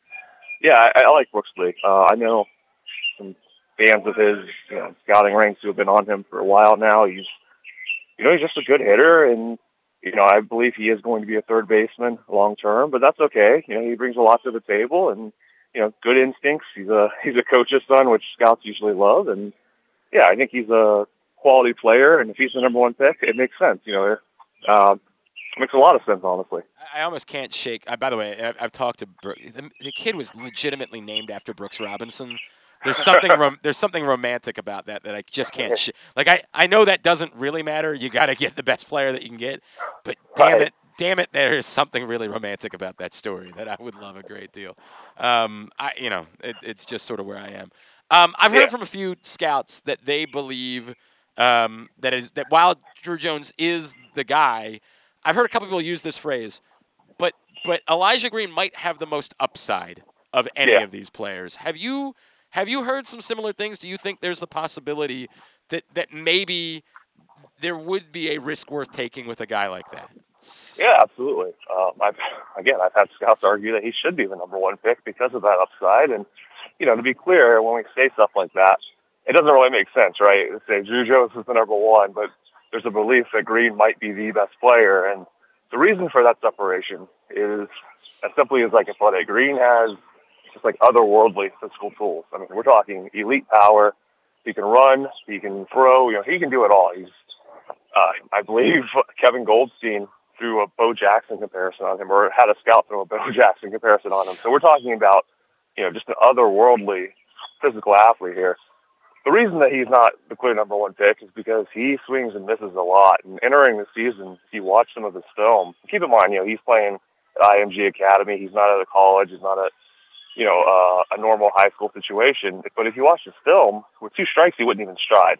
And, that, you know, that was designed to try to cut down on his swing and miss, cut down on his strikeouts. And that really concerns me and it concerns scouts because, you know, you're not going to be able to do that in the professionals. You're not going to be able to do that. You don't want them doing that. You want them swinging with confidence so you can, you know, maximize their production. So it is an interesting risk reward profile. Uh, I can't tell you which way it's going to go. Maybe he's Drew Stubbs. You know, maybe something like that. But it, it really is really interesting. If they took him number one, I would get it, even if I maybe didn't have the stomach to do it myself. At R underscore J underscore Anderson on Twitter is how you follow him. RJ, is there anything else we can plug for you, man? No, I don't think so. You know, just go to cbssports.com slash MLB. We have outstanding staff, and, you know, we have guys like Dayn Perry. He's probably the best writer uh, in the baseball world right now, in my opinion. So, Uh, he's very good. There's no doubt about, debate about that. RJ, appreciate you, man. Thank you for taking a couple of minutes for us. Let's do it again Yep. soon, all right? absolutely. Thank you for having me. RJ Anderson, CBSSports.com, MLB writer, joining us talk a little bit of uh, MLB draft for this week's draft segment. Zach, uh, are, are, are you? I know again you're you're kind of a little bit of a scout yourself. Yes. Have you have you really made some final thoughts at all about? The O's at one. Yes. Is your question? I mean, I, I think there's a number of options left for them. Um, you look at Drew Jones. Kiley, obviously, McD- Kiley McDaniel said that he's reporting They're down. They've got five guys. I did hear that five guys, which which you can probably make a pretty Kind of makes easy assumption. You want a, you want a burger? I would love a Go a burger. burger. Would love a burger and a milkshake from Five Guys too. Right. The fries are fantastic. No, anyway. Yeah, the, I, I think it's kind of easy to infer uh, of who these guys might be. I, I think Drew Jones right now is kind of, uh, you know, the media controls a lot of narratives in the draft every year. And I think Drew Jones is one of them where the media has really controlled the narrative of him being, you know, that number one prospect and becoming the guy that, you know, is is setting himself apart from the rest of the pack. I, I think the media kind of made that narrative Okay. up a little bit, but I, I wouldn't say that. I, I, you say that. I've talked to a few scouts who agree that he's. oh, I don't disagree with that, that. that don't say that it's great distance, that it's like Drew Jones and Yeah. the field. Yeah. But I've gotten the sense there's an agreement that he's if if we were making a choice, Mm-hmm. he and it was just you know who do you want? Nothing else matters. Yeah. Contract. Who do you want? I've gotten the idea, and again, I'm not trying to suggest that I know a hundred scouts, but in the little conversation that I've had with those guys, I've gotten the sense that there is at least an amount of agreement that he is the top guy of the group. Yeah, I think he is, and I, I think he separates himself by a little bit. I just don't think it's the the kind of separation that Adley Rutschman and Bobby Witt Jr. had on the rest of the 2019 class. I think there's not that same kind of separation here, and I think the guys are a lot closer. I, I like Termarr Johnson a lot. I mean, if you look at the swing, he's probably around a, a 70 hit tool. The power is obviously going to develop a little bit as the guy gets bigger, but he, he's a you know being at a, a second baseman is going to knock down his value a little bit just based on the fact that he doesn't play a premium position like Drew Jones or uh, Bro- uh, Brooks Lee or some of the other guys at the top of this class. As as RJ just said, you know Elijah Green, the ceiling is super high. He's just gonna have to cut down on the swing and miss. The strikeouts are a bit up for him this year, and frankly, the fact is is that I'm not sure the Orioles really care about strikeouts. I'm not sure that's something. I mean, we've seen them take guys who are high strikeout, high power guys, and that's kind of been a, a model they've been following. And especially a guy like Elijah Green who can put the ball 450 feet into the stands pretty easily. I'm not sure they're going to be too worried about how many times he strikes out, but it could be a relevant thing for some other teams. I'm not sure how um, the Orioles specifically feel about that, but it, it definitely could hinder, um, I guess, his progress in going towards number one. I, I, I just think that Drew Jones right now looks like the guy that is separating himself. And, and whether it was a media created narrative or not, I still think that's probably where the Orioles will go. Okay. But that's just my, my guess kind of right now. I, I don't have any uh, knowledge one way or the other. Um, But but but do you do you think it would be a mistake for them to try to cut a deal instead? I think when you're picking number one, it's significantly different than when you're picking two or five, like they have in the past two years. I think that is a significantly different situation because you're really trying to get the best player available when you're at number one because you've got the whole board in front of you, right? Like there is nobody off the board at this point. You've got every single player Yep. At your disposal to take if you want. And, and I think that you're often going to take the guy you want the most instead of a guy you maybe want second or third most, and you know because you can save money for later on and get a guy in the second or third round that may be a, a, a bigger star and, and have dropped down the board a little bit, like they did with Gunnar Henderson, um, or not Gunnar Henderson, excuse me, but um, what's the name I'm looking for, Glenn? Eh, who- Uh, Heston. it, it was this underslot guy they went with in uh, 2020. It, it might have been Jordan. I think it was Jordan Westburg. Actually, they, oh, they, yeah, they went a yes. little underslot with um, Yep. in 2020, and I, I think that's a, a more Wait, wait, in, viable. 20, in 2020, they went Heston Kjerstad and then Jordan Westburg second, and I Second, believe they were able to get Jordan Westburg because of saving a little I bit of money. I thought the thought was that they got could- Mayo because that could also be- I think I think right. the consensus was that was how they got Coby Mayo. That could also be the Right. case. Um, but you know, saving money and getting better players down the road is a definite consideration. I just think it should be less of a consideration when you're picking at number one rather than in the in just the top five. I think there's a difference there. I, I agree. Uh, the the piece that R.J. Anderson wrote that that was the reason why I invited him. He points out that in 2020, what they spent, you know, they, the the Kjerstad pick, they spent essentially the seventh pick's slot value Right. on that pick. That last year they spent essentially the eighth pick's slot value on signing Colton Cowser, who they took with the fifth pick. Yeah. Um, and again, they point out uh, we got a Coby Mayo because of that, Mm-hmm. and I am inclined to agree with you and to say just get the player. Like worry about that. Don't worry about any of this other stuff. Sure.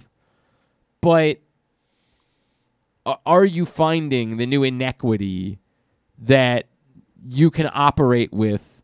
That it really isn't so different between these top players. That once you've identified that it's not so different between these top players, that adding one more guy that you wouldn't have got really does make a difference in whether you can make up the advantages that teams that have more money to spend um, you know, enjoy.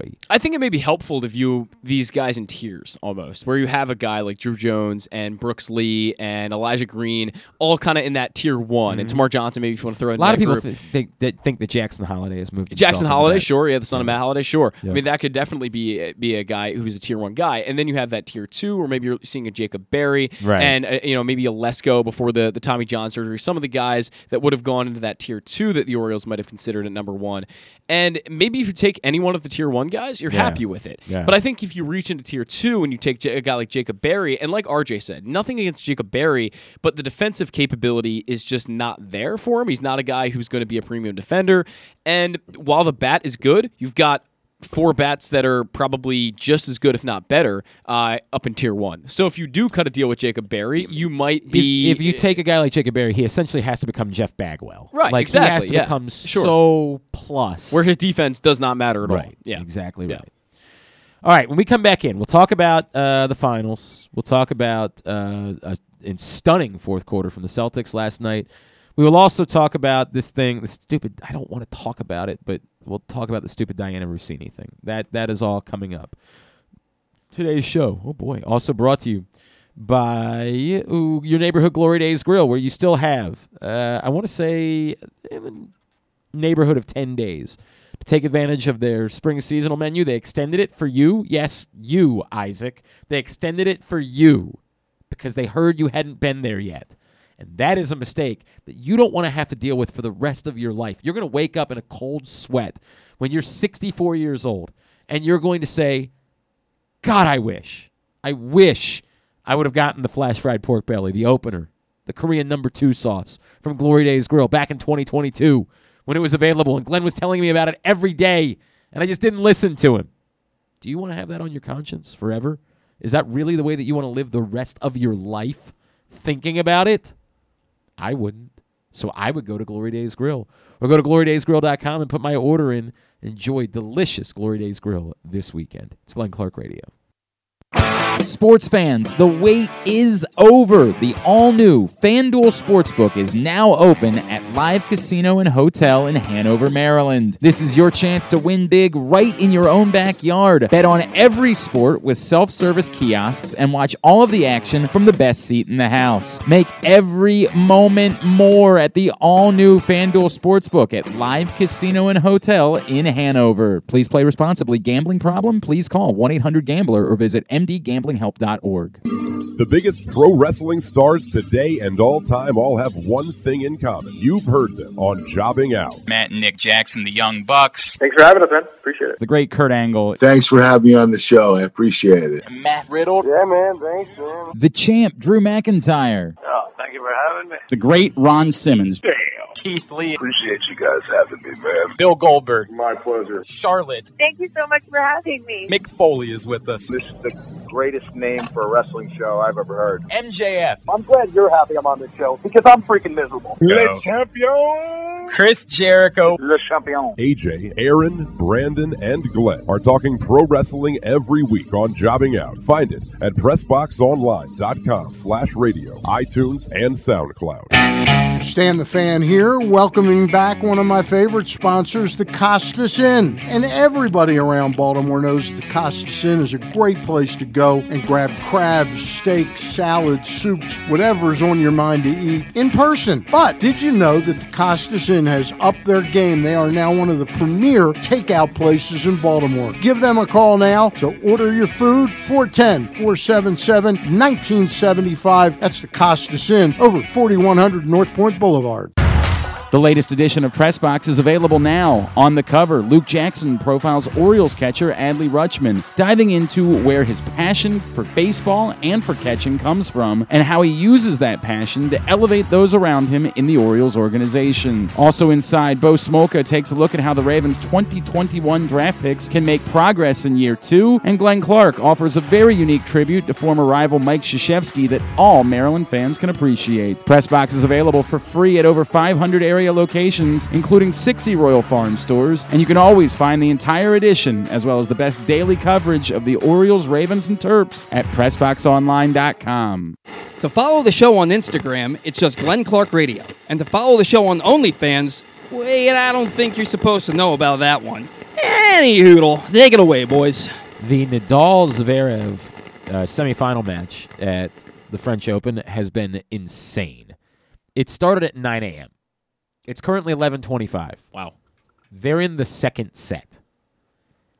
Nadal was down a break in the first set and then was down 6-2 in the tiebreaker. Fought off four set points Mhm. to win the first set tiebreaker. The first 4 games of the second set were all service breaks.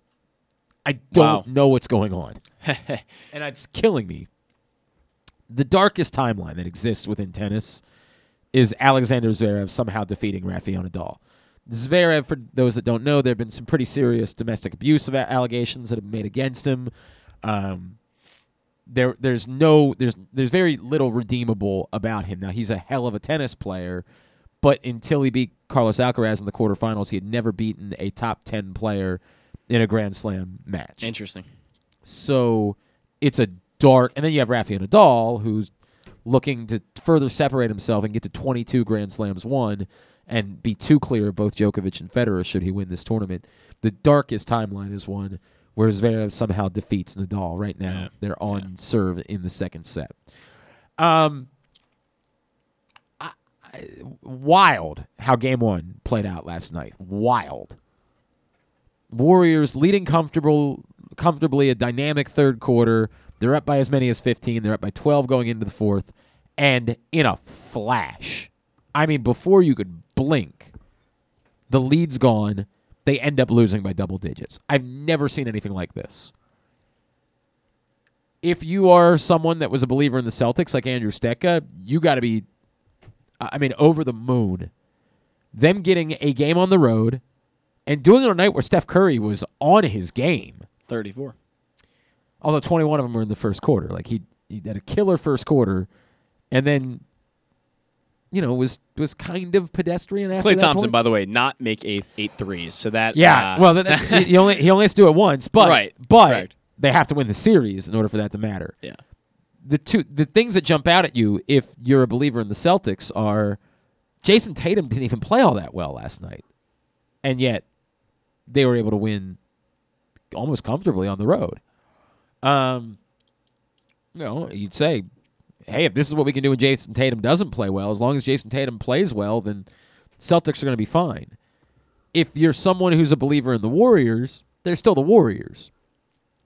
I think what jumps out at you, the struggles of Jordan Poole are kind of real at this point. He's just not been, he hasn't been playing well for a while. He still makes some big shots. He still has some moments, but it feels like he's less of a threat to be the guy that can have the 35 point game on a night where, you know, for whatever reason, Steph or Klay just might be off. I, what jumped out at me most about game one was Steve Kerr, who appears to be kind of a slave to the strategy and say, look, this is our plan with Steph Curry. This is what we're going to do. And the game situation be damned. And they lost that game when Steph Curry was on the bench to start the fourth quarter, and the Celtics went on this, I think, 7 0 run mm-hmm. to make it a five point game, get right back into it. And by the time Steph Curry got back out there, it was, you know, you can say, hey, they still had a two possession lead. It was essentially a, a brand new ball game. All the work they had done in the third quarter was gone in a flash with Steph Curry being on the bench. They got Steph Curry on the bench late in the third. I don't know why he had to stay on the bench to start the fourth when you had the opportunity to put the game away. To not invite the Celtics back. Now, the Celtics didn't miss. I mean, it was nuts what they were doing in the fourth quarter. It's not likely that Al Horford can continue to shoot like that. I know he's had plenty of really big games during these playoffs. It's it's really quite the crazy story what Al Horford is doing at the age of 35. It's it's bonkers. And they played well as we expected them to play defensively throughout the course of the game. They they did. They played well. But the defense wasn't the story last night. It was how they shot in the fourth quarter. It was that Golden State it was an avalanche that hit them. We'll see. I'm not panicking. I still believe Golden State wins the series, but I think there was there was something in the back of my mind that said there's there's a half a chance Golden State does win a quick series. That's that's obviously out the window. That's that's not happening. Um, it was nuts. It was a nuts. It was just a crazy first quarter last night. Really a crazy first quarter, or sorry, fourth quarter. Yeah, for, 40 to 16, you know, points scored. I mean, that's that's insane. Frankly, yeah. I mean, they didn't miss. White didn't miss. Horford didn't miss. The fact that Al Horford at his age is still, 35. still dropping 26 points in an NBA Finals game, and I'm not a basketball guy. Like you, you don't know me as someone who knows a lot of basketball, and I truly do not. But I Yeah. do know that Al Horford has been around for a very long time. Like I can remember watching at the NBA 10, 12 years ago and seeing Al Horford out there. Maybe not 12, but at least it was a long time ago. And the the fact that he's still doing that at Oh, his age is bonkers. insane. It's bonkers. Insane. There's no question about it. All right, now, um, I just sent you. Let's try this again. I just sent you another link. Pull up your pull up your Let's pull email. up. We'll try this again. There's no music playing, so we should be all right. we're good. We're good there. I don't want to talk. I really don't. I don't actually want to talk about this, but enough people are talking about it on social media that. Oh, I- it's a Ramey tweet. Oh well, Ramey. Well, but it's not. It's not. Not about from him. He just happened to share this clip. Um, he shared a clip from I think I think it's Get Up on ESPN. You ready? Sure, go ahead. we were showing those that highlight rip of Lamar, and what did we see? We saw him running, running tr- i- i- with tremendous speed and tremendous, tremendous athleticism. What wasn't he? What didn't we really show there? Success in the pocket as a traditional pocket passer, and those are the quarterbacks that are getting paid Oh, boy. top dollar. That's the story, right? When you see him, you see the running. And yeah, it's fantastic. And they've been able to uh, choreograph their offense that way. But that's not going to get you paid the money that I'm sure he's looking for. It's Dianna Russini What, what, ESPN. what are we doing here? Um, for what it's worth, uh, Sarah Ellison, and I always like Sarah. Sarah wrote for the Ravens for years and worked for them, and, and even since she's moved on, she's continued to sort of be a, a Twitter presence Mhm. in the Ravens community. Sarah uh, said another silly take on Lamar Jackson. Two pieces of advice: one, stop watching selected clips that only highlight running. Two, start watching games. Then, when he gets paid big, big time, you'll understand why. To which Dianna Russini seems a little sensitive. Found and decided to respond to, despite the fact that oh boy, Sarah did not tag Dianna Russini. Real, real quick before you read this, I mean, it's just a known Hang fact. uh, uh, let me get there. Okay. Let me get there. All right. I- save it. Save it. Let me just do this. Dianna Russini responded, Hi, Sarah. Thanks for your advice. I'm, I'm clear and correct based on reporting how he's viewed. My, my point was that if you make a statement as bold as that one, you should not double down on it on Twitter because that just makes you look like you're trying to defend yourself, which makes you look wrong. Well, I mean, it, That's what I was going to say. there's there's so much. There's so much here, and I don't. This is my advice always. You know why? I, I I I hate the fact that I shared this because what I tell you is stop watching. Stop it. Don't watch any of these shows. They're they're bad for you. This is not legitimate discourse. This is forced attempts at trying to create something that will get people worked up and to get people to share things on Twitter and to get attention. It's carnival barking. Now, what's disappointing about it is that Dianna Russini's role is not supposed to be carnival barker. She's supposed to be a reporter Right. who covers the NFL.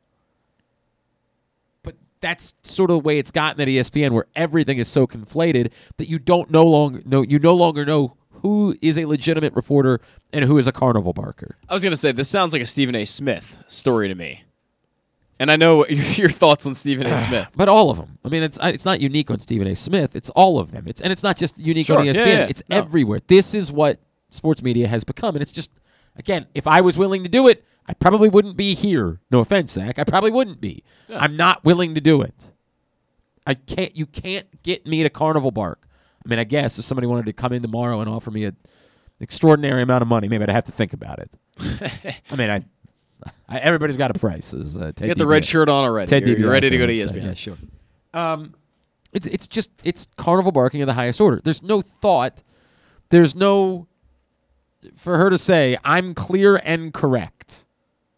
Well, that's her first mistake That, because that doesn't mean anything. Right. Based on who? And I'm not. I Dianna Russini is plugged in. There's no. I'm. There's no debate about that. Dianna Russini is plugged in. She absolutely has sources. We know that because Dianna Russini has broken a lot of stories over the years. Mm-hmm. There might very well be multiple general managers who said to her, "We wouldn't sign that guy." No, they'd be idiots, but there were 31 teams that didn't want to draft Lamar Jackson. Correct. So we can't be surprised that there would be an insane number of folks that still don't get it.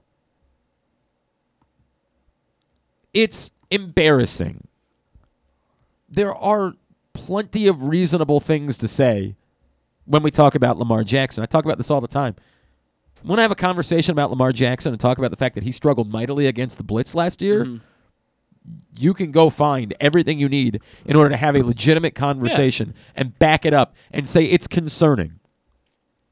And if you believe that the Ravens shouldn't be in a rush to give him a Deshaun Watson type of deal because of his struggles against the Blitz last year, that would be a very legitimate, um, fair discussion point that you could have a great deal of conversation back and forth and would be uh, incredibly legitimate. Yeah.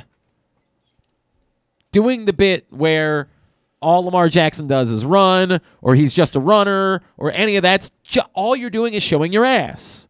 And again, that's what they do. They professionally these shows that they do on ESPN and Fox, they're they're for that. Show your ass. The more you show your ass, the more people get worked up about it. I mean, I think it's kind of a well known fact that in sports radio and in the media, sometimes, and, and I'm not saying that you do this because I don't believe you do this, but there are a lot of people, and including Stephen A. Smith, and even situations like this, where people say something that they don't actually believe in. Well- and I think there are a lot of people that are. Yeah, I don't. I don't think that's the, and and and that's definitely a separation point. I. It's not Oh, even. yeah, I, I, that's there's a little bit of that, but this isn't even a debate. I, I don't know what the, t- the overall topic was. I have no idea where this came from. I, I, I can't believe that Dianna Russini actually believes this. Well, no, I think she does. I think how? I, I think she's talked to very specific general managers Mhm. who have said, "We didn't like the guy to begin with. We don't like him now. Yeah. All he is is a, a gimmick, because we know how this works. That's how I scouted him. That's what I think he is. I'm not changing my mind about that. You're not going to get me to change my mind, no matter what it is that we see. I don't doubt for a second that she's talked to those people. But she also has access to the internet. She also has access to to information. I'm trying to remember what it is that Warren Sharp tweeted out about Lamar Jackson the other day. Hang on. I'm so sorry. I'm it's just blatantly obvious when you watch the Ravens, um, and you have from 2018 to 2021, as we all have, and we've watched every game, and we realize that Lamar Jackson is. I mean, I'm not going to say he's Tom Brady or something when it comes to pocket passing, but look, the guy's a pretty good pocket passer. He's probably in the top half of the league, and the fact that he th- had the most passing touchdowns in 2019 at 36. Um, there- these, there's these, a these- million by the way, facts these are the numbers. Warren Sharp Okay. tweeted this the other day. Uh, Lamar Jackson early down passing outside the numbers last year. Mhm.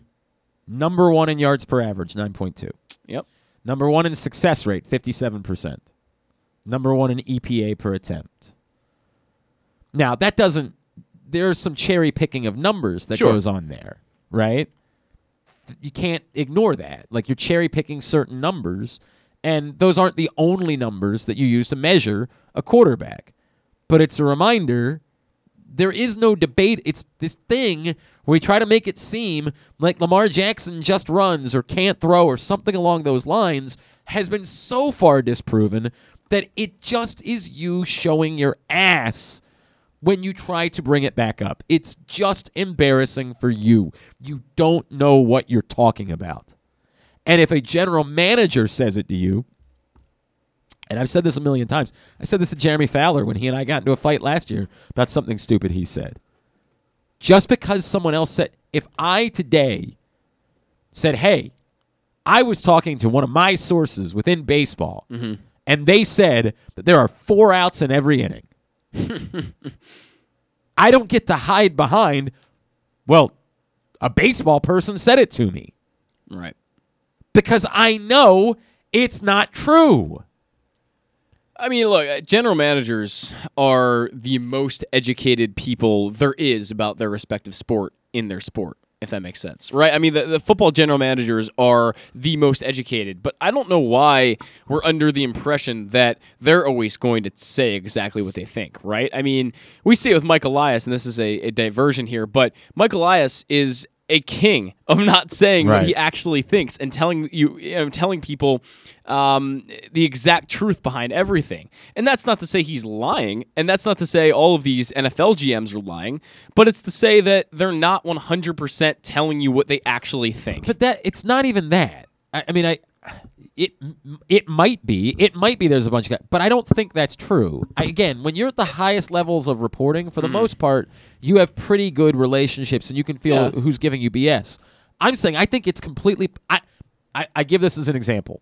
When Lamar Jackson was drafted by the Baltimore Ravens, I happened to get a call for an unrelated reason from a current from a uh, I'll only, another head coach in the NFL, Okay. not John Harbaugh, Mhm. a different head coach in the NFL. It was for an unrelated reason that this person called me. We had the conversation that we had, and then at the end of the conversation, this person said to me, "Dude, what the f are they doing?" We all laughed when they drafted Lamar. I, I couldn't believe it. I started getting texts from everyone else in the league that were like, these guys are nuts. Mm-hmm. That has existed. Those opinions have existed. Yeah. And there is something, it's very difficult for anyone who does this at a high level to simply say, I, I'm wrong. Or I was wrong. Yeah. Yeah. Oh, yeah. That's it. That's it. That's what it is. I don't doubt that Dianna Russini has spoken, whether it's general managers, coaches, whoever it is that her sources are, mm-hmm. owners, that she's spoken to people who have that opinion. Well, I'd never pay that guy. I never would. That guy's a gimmick. It's not going to work. His running ability is going to go away. I don't doubt that those people exist. But if I'm Dianna Russini, I need to be able to think critically and say, well, yes, those opinions do exist. We also have these facts.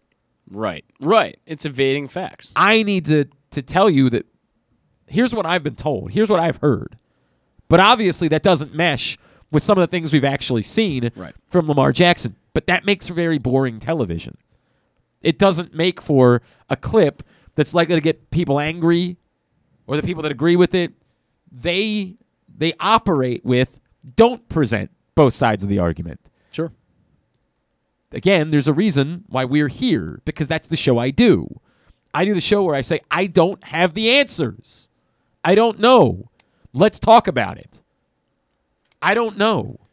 I think cherry picking to fit the narrative, one way or the other, has become almost too prevalent in uh, the arguments that a lot of people are making today. Where, where you're saying, okay, um, I heard this from maybe one or two GMs, and that's just fact now, right? Like you're, you're just turning this into fact. And it's the same. I'm not saying Warren Sharp is at all wrong because I agree with Warren Sharp in the scenario, but even saying I'm picking out those three stats and saying here's where Lamar Jackson excels as a passer is also cherry picking, as you mentioned, in its own regard. But I, I think there's we need to find the common ground between the middle of them where we accept fact, but then we also accept what GMs have said because they are, at, you know, an incredibly reputable Well, and and uh, source. by the way, it might ma- if one of the things that I brought up, right, is if the real problem with Lamar is that the reason why he's not negotiating is he was so he was so bothered by the first number the Ravens presented that he just said the hell with it. Mhm. I've said back, I don't understand why he doesn't demand a trade.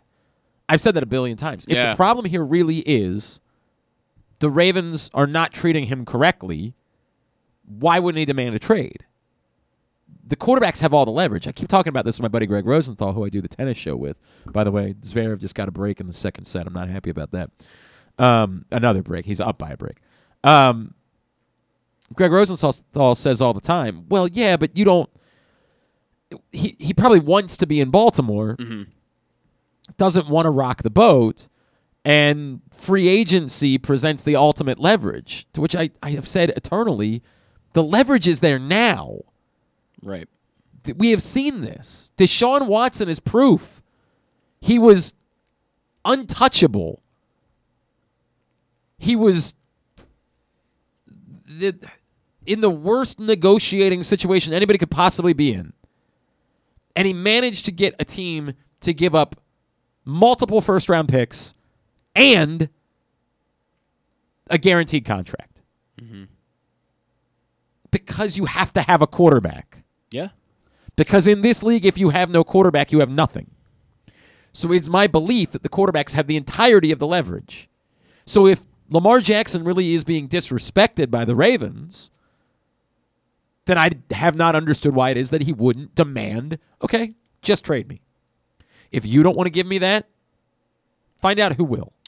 Go trade me. It's a great question. And, the response could be that what Dianna Russini is saying is relevant. That there isn't the appetite for a Lamar Jackson trade throughout the NFL that there was for Deshaun Watson, despite the fact that Deshaun Watson was toxic as a person. That there are too many general managers who hold the opinion that they believe Lamar Jackson is a gimmick, so they won't trade for him. Now that's insane. I can't I find it hard to believe, but it would be relevant. You could find a way to say, look, I'm telling you, Lamar Jackson can't hold out. Lamar Jackson can't demand a trade mm-hmm. because I'm talking to teams around the league. There is not a Deshaun Watson market for Lamar Jackson. I would think that would be nuts. If I was if I uh, was a fan of the Carolina Panthers, I'd be beside myself at the idea that the Carolina Panthers wouldn't be willing to step up to the plate to try to go get Lamar Jackson should it be available on the open market. But that's again not germane to the point. The point being, if that's true, then that's relevant. Right. Present that. But presenting, well, Lamar Jackson is just viewed as a running quarterback, you have the obligation to say, and that makes no sense. Because look at all of the evidence that we have to the contrary.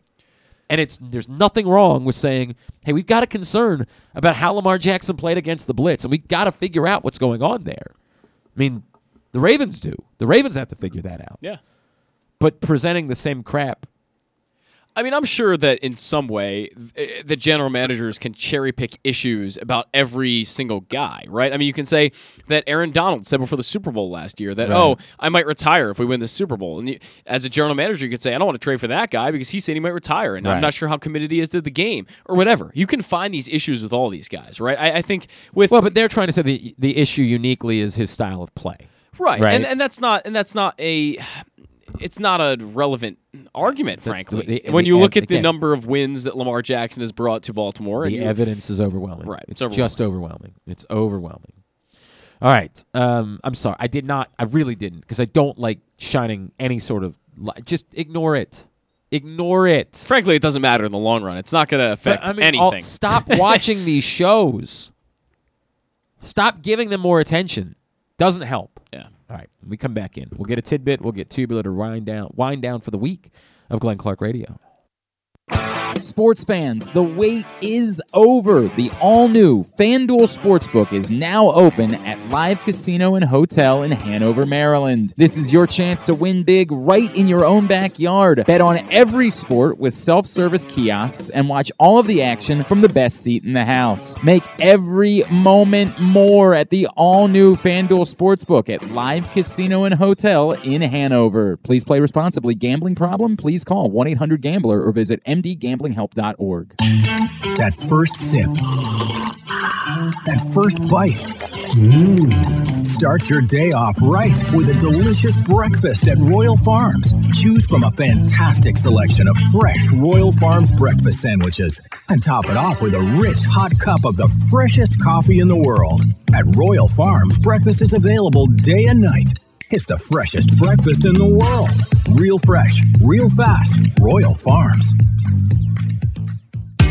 Baseball is back, and so is the spring seasonal menu at Glory Days Grill. Start with the opener flash fried pork belly with our popular Korean number two sauce, and take a bite out of the Crunch Burger, topped with home run sauce, white American cheese, and house made chips. It also features irresistible options like a baseball cut sirloin with blue cheese, grilled shrimp with garlic butter, and a strawberry salmon salad. And then there's the closer, the Cracker Jack Sundae with a waffle, ice cream, and Cracker Jacks. This menu will be going, going, gone at your neighborhood Glory Days Grill. GloryDaysGrill.com to find out more. Great food, good sports.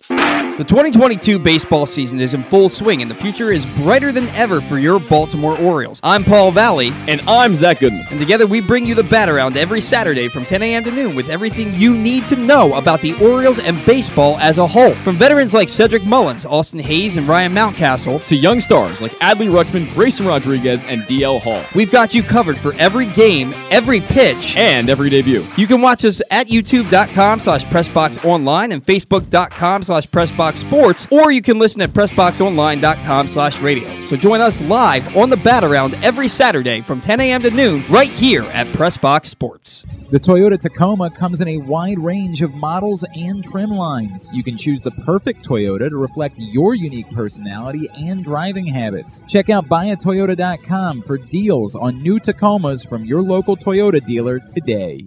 It's statistically proven that the show sounds better if you're not wearing pants. Like me, right now. You're listening to Glenn Clark Radio. The latest edition of Press Box is available now. On the cover, Luke Jackson profiles Orioles catcher Adley Rutschman, diving into where his passion for catching and baseball came from, and how he uses that passion to elevate those around him in the Orioles organization. Also inside, Bo Smolka takes a look at how the Ravens' 2021 draft picks can make progress this season, and Glenn Clark offers a very unique tribute to former rival Mike Krzyzewski that all Maryland fans can appreciate.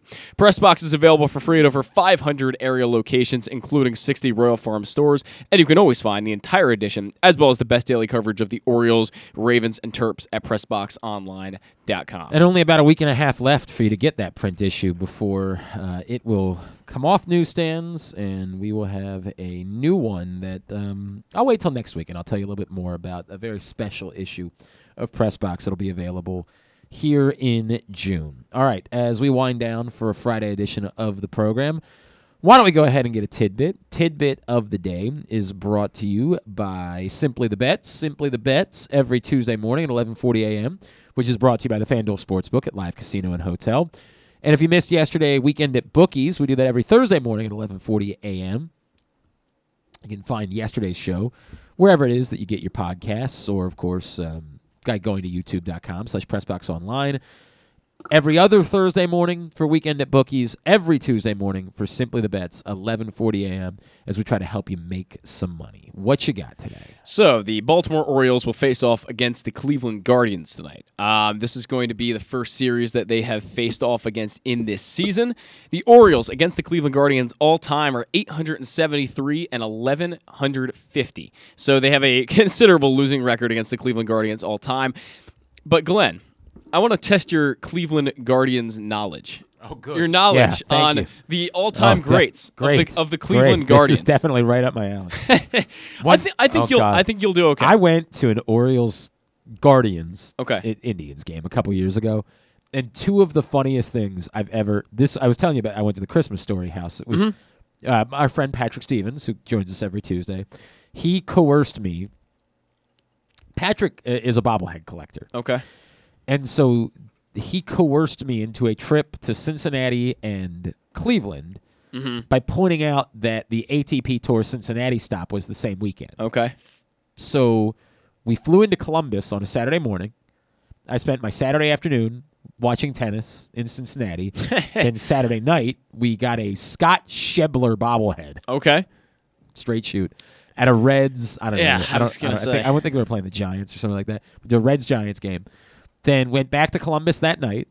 Sunday morning, woke up, went to the Christmas Story house, and then went to an uh, Indians or Guardians Orioles game. Lovely little weekend, really. I mean, there was Sure, a lot. sure. There was there was a lot going on. The I I gotta find this.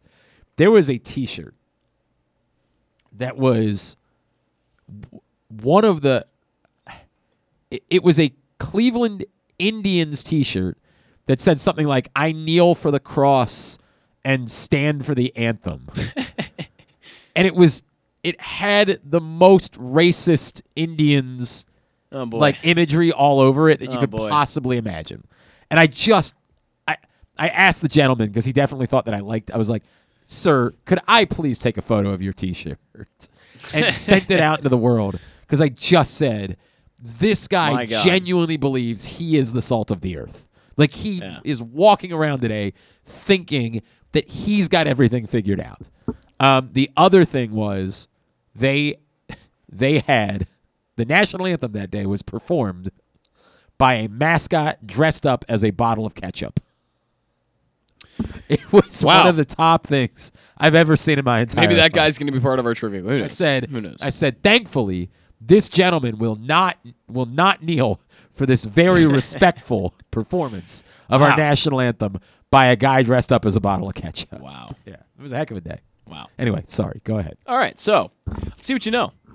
I'm looking at a list right now of the top 10 offensive war leaders all time for the Cleveland Guardians. How many can you name? I'm expecting about five. There are five that you definitely I mean, know. Okay. So let's see what you can do. Uh, I'm gonna guess Jim Thome is pretty high on the list. Jim Thome, number four, with 52.2. Gotta be honest with you, I'm a little bit surprised he's not higher on the list. There's some guys maybe that you might not know of that are Well, that, that I I'm mean, not I- expecting I, you to I, get. Well, I, and I, I've got a few in the barrel of guys that. there, there are many here you should. Let's just put that out there. Um, And this goes a long way back. This is not only Cleveland Guardians, Indians. I mean, this is even Right, before that. right. Uh, I'm gonna say Kenny Lofton is on. Kenny. Lofton, number Okay. eight at 38.8 WAR. Good I'm, guess. I'm guessing Manny Ramirez did not stick around long enough Oof. in order to make the list. He missed it by 0.9. Yeah. He's number 11. It's still pretty remarkable. Yeah. Has Jose Ramirez cracked the top 10? Sure has. He's number 10 at 34.7. All right. Now those are. I, is there anybody else? uh, uh, Recent? right. Yeah. Yeah. No. Okay. We've got some 60s, 50s players and things get before. tricky. But there are uh, multiple Hall of Famers on this list that you have not mentioned. Larry Doby. Larry Doby. Um, and I've got to pull up his number. He is at number 7 at 40.4. Nap Lajoie. Number 2, 68.5. You're doing good, Glenn. Doing good. I can't remember if he played. In, this is the problem. There's somebody who I want to say, but I just don't remember if he played in Cleveland or not. Uh, why not? You can guess it. Rocky Colavito. He is not here. I don't. Not he might not have played in Cleveland. That's that might be the issue there. I don't know why. That I've could be- that could be the issue. Associated him with Cleveland, and he just might not. Oh yeah, he is on here at 21.7. Uh, he's number 35 on this list. All right, so he did play in Cleveland. He did. I've he got. did. I've got that going. for He's me. tied with Asdrubal Cabrera. So whatever, for whatever it's worth. Yeah, Dribble Cabrera was a nice little player. Sure, sure. Wasn't Rocky Colavito in the Hall of Fame? Let's check that out. He is not, but a nine-time All-Star. So that's A kind hell of a maybe, maybe a snub. Yeah, 374. Well, I don't know runs. if he's got the same WAR as a Dribble as Cabrera. Just for Cleveland though. Just for Cleveland. oh, and he was only in Cleveland for five years. So there you go. All right. Right, right. Um, there's another one that I don't know if he was actually in Cleveland or not. Uh, There's a lot of Hall of Famers still left to get here. Great. Just put that out there. Great. Uh, God. This is what I'm really struggling with is because it's it's, uh, it's for, for from a while ago. There, yes, yes. I mean, one of them. There's a few of them I don't expect you to get. Great, great. Um, I will say one of them is ultra famous, like ultra ultra famous, like considered one of the better players of all time. Was Tris Speaker in Tris Cleveland? Speaker, Okay, 71 WAR at number one. this might be the the extent of the list of what I get, Let me know when you give up, and I'll, I'll get you the rest of them. and everything else is like pre 1990. Yes, yes. So Albert Belle's not on the list. Albert Belle is not, but he's at number 16. Ah, close. Not that far off. Uh, I, I don't know that I'm going to get anybody. I I'm going to end up embarrassing myself Okay. here. Go ahead. Fair enough. So Eddie Mathews. was he ever in Cleveland? Eddie Mathews, I don't believe so, and he's not up here. But Earl Averill at 54.1 WAR, apparently I, I don't. I legitimately don't know who that is. apparently a Hall of Famer. Um, is at number three. We have Lou Boudreau Oh, at sure. number five with 49.8, also a Hall of Famer. Could have been here all day. Uh, this one I, I thought you may get Joe Sewell. Um, I thought you Uh, may get right. uh, at 40.4 or 46.4, excuse me. Uh, and then Shoeless Joe Jackson at number nine. Uh, pa- played in Cleveland to I start gotta his be honest with career. you. I did not know Shoeless Joe Jackson was I- ever in Cleveland. Yeah, I mean, I, I- think everyone knows him as a Chicago White Sox because of you know what he did. Obvious reasons. Uh, for obvious reasons. Um, but yeah, was in Cleveland for uh, six years. So not bad, Glenn. Not actually b- better than I expected. I did not expect you to get Nap. That was a good one. Even though the team is named after him for a little while. Uh, that's true. That is a good point. Um, wild, wild list. wild list. It is. I Could like have been it. here all day. All right, very good. Uh, totally tubular, brought to you today by um, the Live Casino and Hotel and the FanDuel Sportsbook. Best place to be for game two of the finals on Sunday night. Eight o'clock start for game two. And if you want to reserve your spot, big crowd last night. There's going to be another big crowd on Sunday. You want to make sure you have your own table. You want to make sure you have your own set of reclining chairs for you, your friends, maybe some colleagues that you're bringing out. Email events at sportssocialmd.com in order to make sure your spots are reserved for game two of the finals on Sunday night. 61 self service kiosks in the FanDuel Sportsbook at Live Casino and Hotel. A lot going on this weekend. I'll give you uh, the highlights. I'll give you the stuff that matters. Today, they're still on the first semifinal in Paris. Second set, back on serve, Nadal and Zverev. Winner of that on Sunday. That's on Tennis Channel and NBC now. Mar- Marin Cilic and Casper Ruud. Not nearly as anticipated as the second semifinal. Winner of this one, winner of that one. Sunday morning, 9 a.m. for the final on NBC. The women's final is tomorrow. Iga Swiatek and Coco Gauff, 9 a.m. on NBC. Orioles hosting the Guardians all weekend. Tonight at 7 on MASN 2, Shane Bieber and Bruce Zimmermann. So you have that potential for the Towson Towson Yes, matchup yes. tonight. Zimmermann against Palacios. Please play Palacios. I would like to hope that they would do that. Tomorrow, Triston McKenzie and Tyler Wells at 4 o'clock. And on Sunday at 1.30, Zach Plesac. And this would be a bullpen game again on Sunday, I'm guessing. That's probably what we'll. Yeah, Bryan Baker maybe. Yeah, we'll see what happens. would be the likely scenario. Who pitched well last night? It was a weird game last night. We didn't even really talk about the game because we were talking about Grayson the entire time. Um, yeah, I'd rather not talk about it. Well, it's a bummer because they lost, but it was a wild game. Like there was just a lot happening. There was, and uh, the shift took Yeah. away another one from from our good friend Adley Rutschman. Yeah, it's tough. Well, that won't be an issue in the future, but um, It will not. This year, it's going to continue to be an issue. All right, uh, NCAA baseball tournament this afternoon. Coppin State, East Carolina at one on ESPN Plus. Then tonight, Maryland hosts LIU at seven. The tournament continues throughout the weekend. It's double elimination at all regionals, so I'll try to update it as much as possible. But there will be games tomorrow in College Park. Coppin State, even if they lose today, will get the opportunity to play another one to stay alive tomorrow as well. God, I am really just limping, limping. We're getting it. We're to the finish line. I, I am supposed to be the announcer for the Baltimore 10 miler tomorrow. Oof. Like I at some point I'm gonna have to call them and say And that's like a long thing, right? this like that is goes, me. Yeah, hours. Yeah. I mean, like it's a it's a five hour event. Yeah. I'm gonna have to call and say, look, I need you to know this is. wh- I don't want to show up tomorrow. I feel very bad about it. A friend Booker Corrigan uh, wrote me into it. I just feel awful. Uh, NBA Finals Game Two, as I mentioned, Sunday night on ABC tonight. Game two of the Eastern Conference Finals in the NHL, Lightning Rangers at eight o'clock on ESPN. Tomorrow on TNT, Game three of the Western Conference Finals between the Avalanche and Oilers at eight. And on Sunday, it's in the afternoon for Game three of the Eastern Conference Finals for the Rangers and Lightning on ESPN. All right. I, I don't know. I don't know if I can make it through anything else. That look, that's what matters. Everything else, go to glennclarkradio.com. Go ahead, give me some non-sports if you can find anything. Uh, I was going to say The Boys is back. Ah, tonight. I am excited about that Um, on streaming Amazon on Prime, Prime. Video. That's right. Uh, we got the season two premiere of a show on Apple TV Plus called Physical tonight. I've never heard That's of that one. not a thing. But some people might like it. You never know. Nope. Um, No chance. No one. Um, on Saturday, we have uh, a replay of Saturday Night Live, nope, which is we no we fun. don't share replays. No fun. Um, and that's about it. There's not a lot good uh, going on this I'm very excited about the boys. Um, yeah, I mean, And people that have watched it already have said it's a very good. If you haven't watched the boys, it is, it is it's sort of like a superhero satire, Okay. but it's also a significant commentary about like the country. It is an incredible show. It is incredible. In, I mean, excellent. If you like, um, what is her name? Aya Cash, I believe, is her name. Who's on? Um, I'm not aware of who that is. she was on this show.